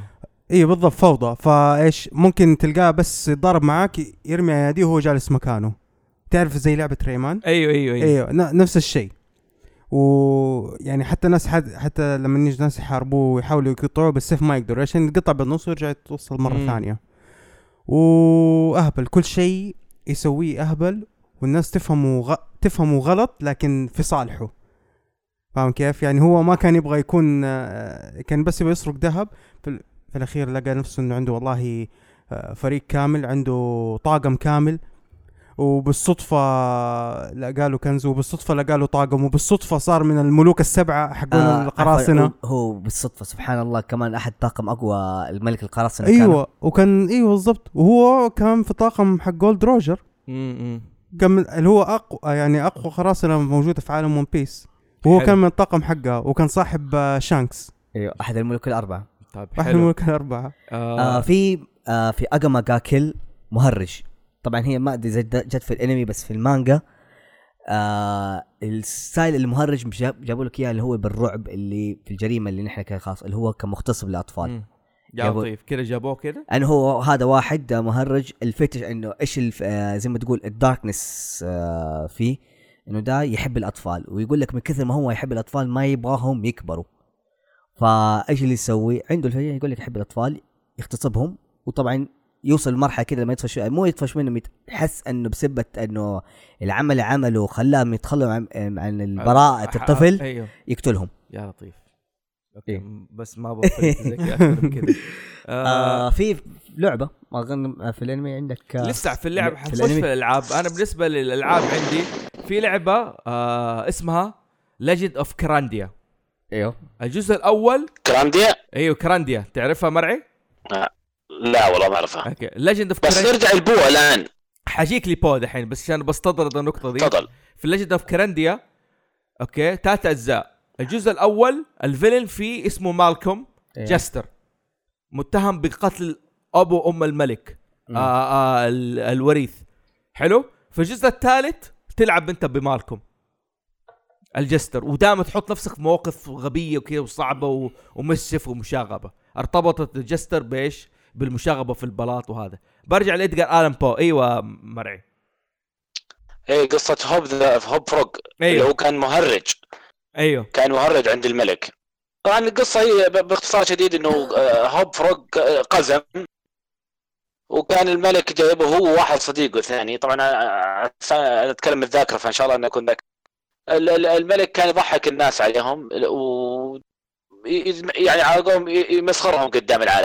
لما القزم هذا سوى فكرة إنه قال خلينا أسوي عندي حدث معين جاب أصدقاء الملك ولبسهم لبس معين ربطهم بسلاسل وذبحهم. يا لطيف. ذبحهم. فهي القصة طبعا تلعب على وتيرة الانتقام. هذا. باختصار شديد. جميل. سؤالك عنها إيش؟ لا لا بغ... آه هذا هو اللي كنت أبغاك تتكلم عنها القصة إنه ال- ال jester ما بس إنها ما ما جابت ترى حكايه المهرج يعني بشكل آه، ما ركزت عليه بقدر ما ركزت على الانتقام. حلو. أو طيب ستيفن كينج والمهرج. آه It. It- أدراك It- It- It- طبعا ترى هو ما هو ما ركز على المهرج هو هو بس اختار مهرج إنه كان مرعب لا أكثر ولا أقل. لكن القصة ترى ما لها علاقة بالمهرجين نهائيا. هو ليه قصة على هو تفضل- تفضل قول. هو ستيفن كينج ليه قصة؟ متى جاله الرعب من المهرجين؟ يقول لك في الخمسينات. ها؟ في الطيارة. أيوه في طيارة. الطيارة. أيوه ضيضان حكيها. اسلم اسلم. قول قول قول. أبغى ضيضان تفضل لا. خلي ضيضان يحكيها. لا ما ما في ما أعرف تفاصيل القصة لكن أعرف إنه كان كان آه، راكب الطيارة وكان معه آه، مجموعة مهرجين رايحين لحفل حفل نقابة المهرجين أو شيء زي كذا. فتخيل أنت الطيارة كلها مهرجين. فكان جنبه كان مسموح هذيك أيام التدخين في الطيارة. فكان جنبه مهرج قاعد يدخن ويشرب خمرة وقاعد يط- يكلم يكلم ستيفن كينج فمن يوم ما جات الرعب بالمهرجين مم. أوكي. آه اللهم صل محمد. غير كذا في ل- لعبه Broken Sword مم. اللي الغاز هذا أول ما جاب لك جاب لك مهرج هو اللي سوى ارتكب الجريمة. وكان من أحد أعضاء الحشاشين تبع المسلمين. آه في في. برضه في الانمي آه ديج في ديجيمون. في أوكي. مهرج أحد آه بالذات في الجزء الأول. في آخر arc عندك اللي هو اسمه بييمون. اسمه the clown آه ديجيمون. yes و... وضده طبعا بوكيمون. عندهم Mr. Mime. أيوه. آه، Mr. Mime. وعندهم برضو جاء في. الفيلم الأخير حق Detective Pikachu كان أيوه تكتب- واضح. أيوه واضح الت- التهريج فيه. حقه. وبرضه في هي تعتبر أوبرا ومهرجة في نفس الوقت لكن لأسباب آه، عرقية ما حسبوها اللي هو Jynx. اي Jynx. جينكس آه، نيكي مناج نيكي مناج برضه شكلها في شوية في نسيته أهم شيء يا أخي. كيف؟ محرك إيه. ستكس لسه كنا وأنا حجيب جيد. سيره حجيب سيرة كفكه شوية لأنه يبغى له آه، موضوع. حجيب مجاعة تفضل تفضل. معليش خربنا المفاجأة قول. أيوه. على طاري. أيوه. على طاري الألعاب آه، من يعني يتوقع أحمد مرعي وفراس يمكن لكم بياكوزا إذا أيوه. في أحد بعد له ياكوزا آه، هل تحول آه، ماجما في نهاية زيرو يعتبر شبيه شبيه بتحول شخصيته الأقرب للجوكر؟ تقريباً. ما, ما أشوف كذا لا أنا ممكن فهمت إنه أنا شفت. هي لها ممكن من زاوية تشبه بس زي ما أقول لك لا انقلاب شخصية خلاص اللي آه بسبة زي ما تقول الحظ اللي فيه خلاص زي ما تقول واحد خلاص فقد عقله. يعني بسبة العالم آه هذا العالم الياكوزا آه هو أصلا عالم آه، اعضائه كلهم منبوذين. بس باختلاف اعراق بالطبقات الاجتماعية اللي فيهم. فأنت كده كده مكروه. ف أو يعني عندك تكون مكروه يا انك انت تكون واحد غريب أو مجنون.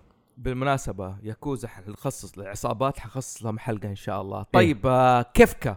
أنا ما لعبت Final Fantasy 6 كيفكا كان هو الشخصية عب- عبثية الظاهر. هي مو فكرة آه، عبثي زي ما هي كان خلاص آه، جن و chaotic أكتر. يعني لو أنت حتقول تحط جوكر يعني ب بذكاء وجات like power هذا عندك آه، كيفكا يعني هو ممكن من Final Fantasy كل الأجزاء اللي حقق الأجندة حقته. تقريبا نعم. إيوه يعني سيفروس نفسه ما حقق قرب يعني من آه، كيفكا. أوكي شكل ال design حق سيفروس كان رهيب كذا حاجة بس كيفكا كان ال- آه، خلاص اللي ما اللي عنده البرودة وما عنده الأجندة اللي تناسب مجتمع ولا العالم نفسه. هو كان خلاص إنه في النهاية عنده جشع طمع. يبغى كل لنفسه. حلو. آه مرعي أنت كان عندك تعليق على كيفكا؟ نعم لأنه هو يقول لك النقاد والمصنفين إنه هو أقرب character للجوكر. نعم.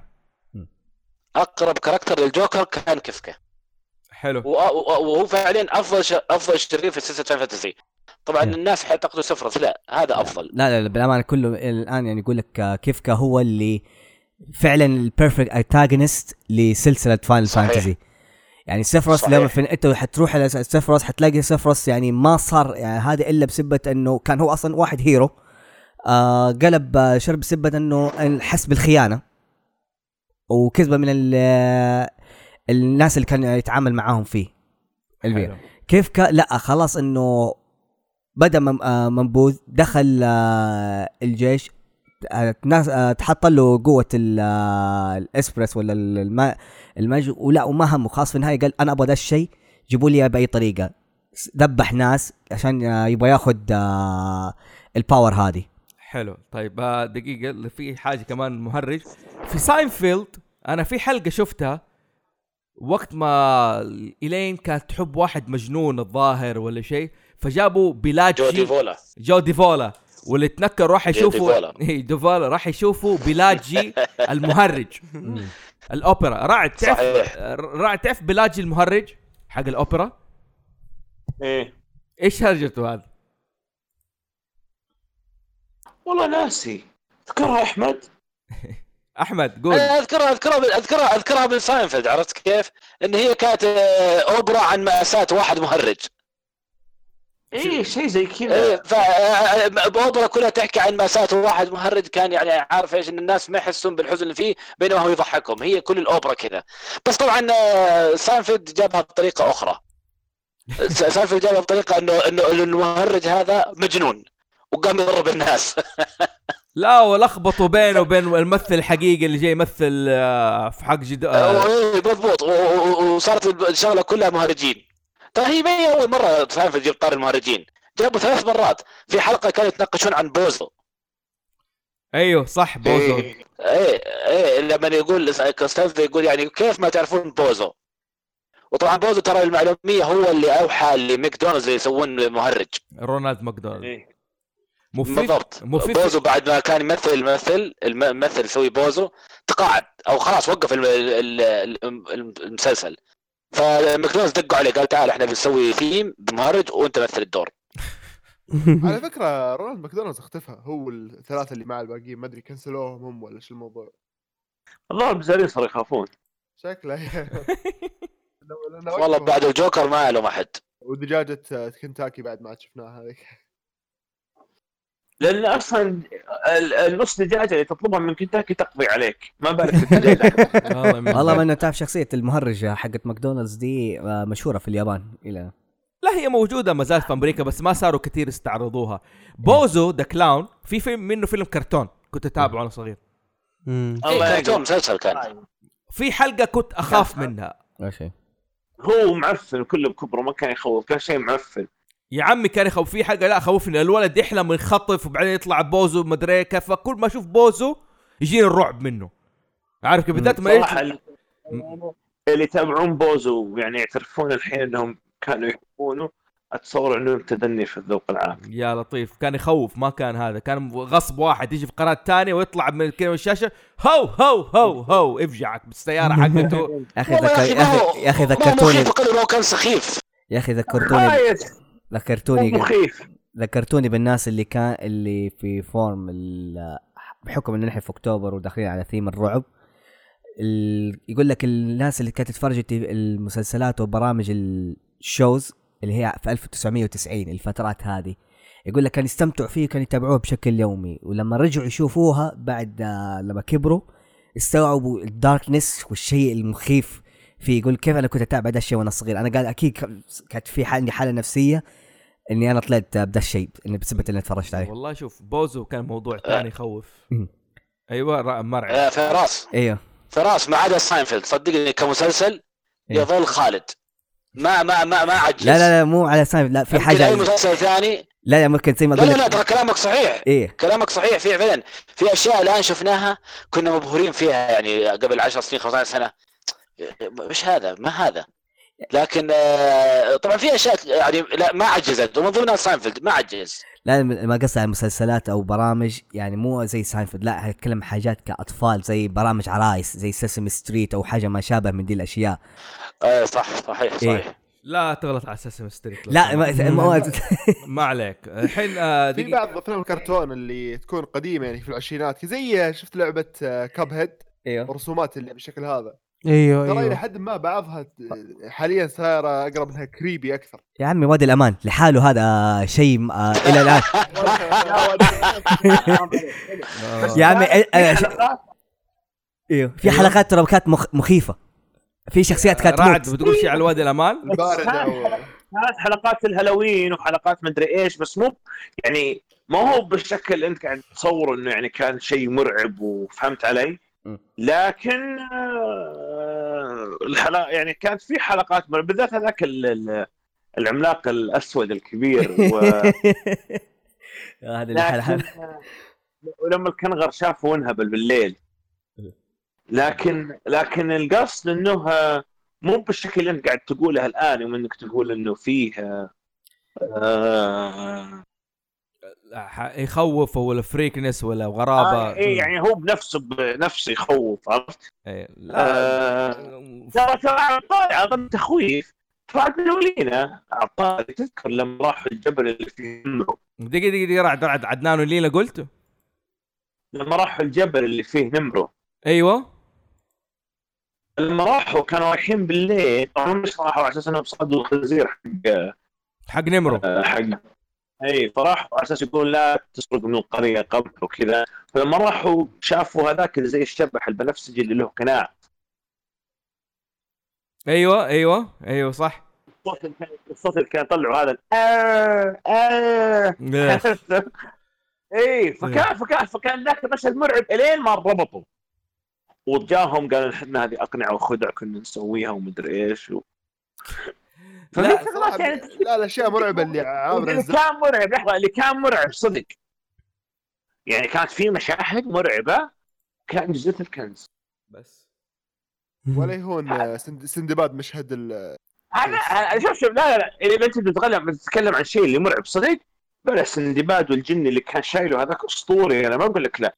لكن ابن عرس اللي كان في جامبا هذاك شيء لا يغادر الذاكرة. أوكي يا جماعة الموضوع قلب من الجوكر ودخلنا في أشياء الرعب. قلبناه إيه،. خلنا خلنا نرجع لل- لل- للطريق. ح- قلبناه حلقة هالوين.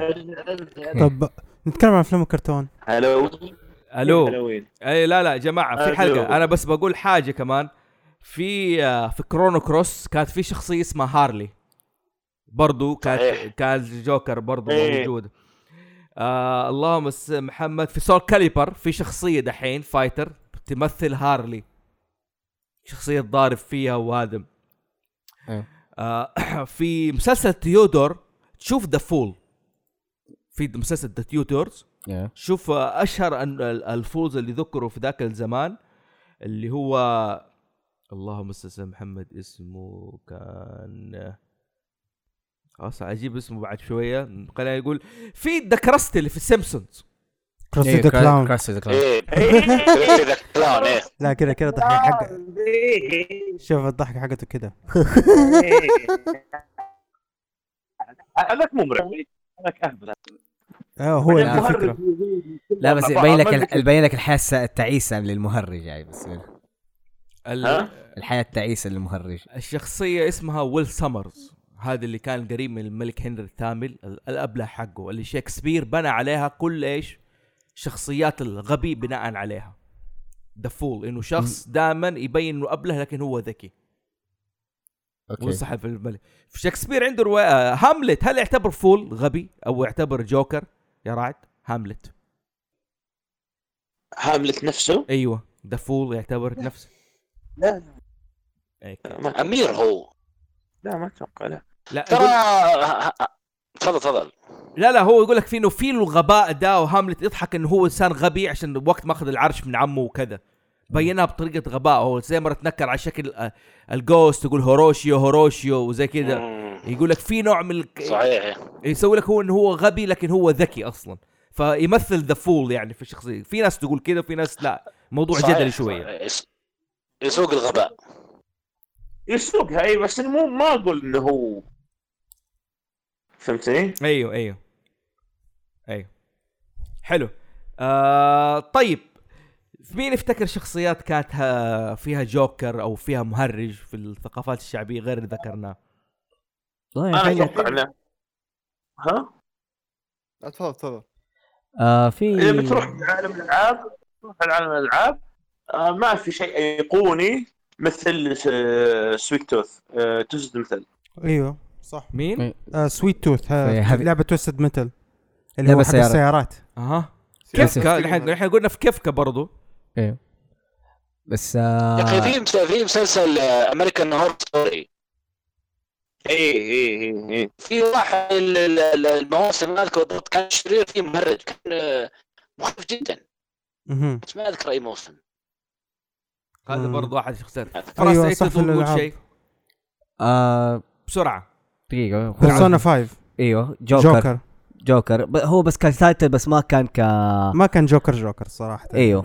فأنا ما مرة اعتبرته كمهرج أصلا. هو بس زي ما تقول ك title إنه هو زي ما تقول عامل fool للناس اللي طاردوا الشرطة في بيرسونا 5 حلو. ال- بسم الله الرحمن الرحيم. في سلاح في هيسو آه كايت عنده سلاح عامل على شكل جو آه المهرج. مين كايت هذا؟ أحد شخصيات آه هانتر إكس هانتر آه أوكي. السلاح حقه عامل زي المهرج آه، جوكر وهو عامل زي ما تقول بالحظ. يعني هو مم. ما هو يتحكم بشكله إلا ما فجأة كذا يستدعيه ويعمل زي ال lucky number يعمل random زي التر آه نرد امم آه صح. في شخصية مارك هامل. أيوه. أوكي. مثل دورين لهم علاقة بالمهرجين. أول شيء هو كان الجوكر في أفلام الكرتون. اي معروف صوته. أيوه. معروف. وكان برضو في شخصية في دي سي. آه ناسي اسم الشخصية والله. ويزرد؟ لا مو تريكستر. ويزرد. حقت تريكستر. آه تريكستر. تريكستر. تريكستر. آه، إيه، تريكستر. مع الفلاش مع مع فلاش. كان هو هو الممثل الأصلي حق في المسلسل فلاش. الأول و ولما جابوه برضو في المسلسل فلاش الجديد هذا لسنه 2016 برضو جابوه. هو نفس الممثل. تريكستر. جابوه نفس الجديد. أيوه في, في, في فلاش الجديد أوه. لما جابوا التريكستر جابوا نفس الممثل. إنه هو- بعد سنين إنه بع- إنه بعد سنين هو مسجون ودحين آه، في واحد كان بيقلد نفس الايمو حقه copycat. copycat يعني بيقلد نفس الجرائم حقته مم. واللي بيقلد نفس الجرائم حقته هو هذا أساسا يطلع ولده يعني كمان يا عمي كان دوره جوكر كان بيقعد يسوي جوكر ما كان. تريكستر حق لا لا فلاش لا بس عجبني هو لسه الحق تريكستر الفلاش اللي في الفيلم الأساس في المسلسل الاساسي القديم كان هو نفسه أيوه أنا. عارف أنا عارف بس أنا أقول لك هو قاعد يسوي دور جوكر يا ما. كان يسوي كان دور تريكستر اللي في فلاش. تريكستر كان مخادع كده زي كده. ما كان فيه فوضى.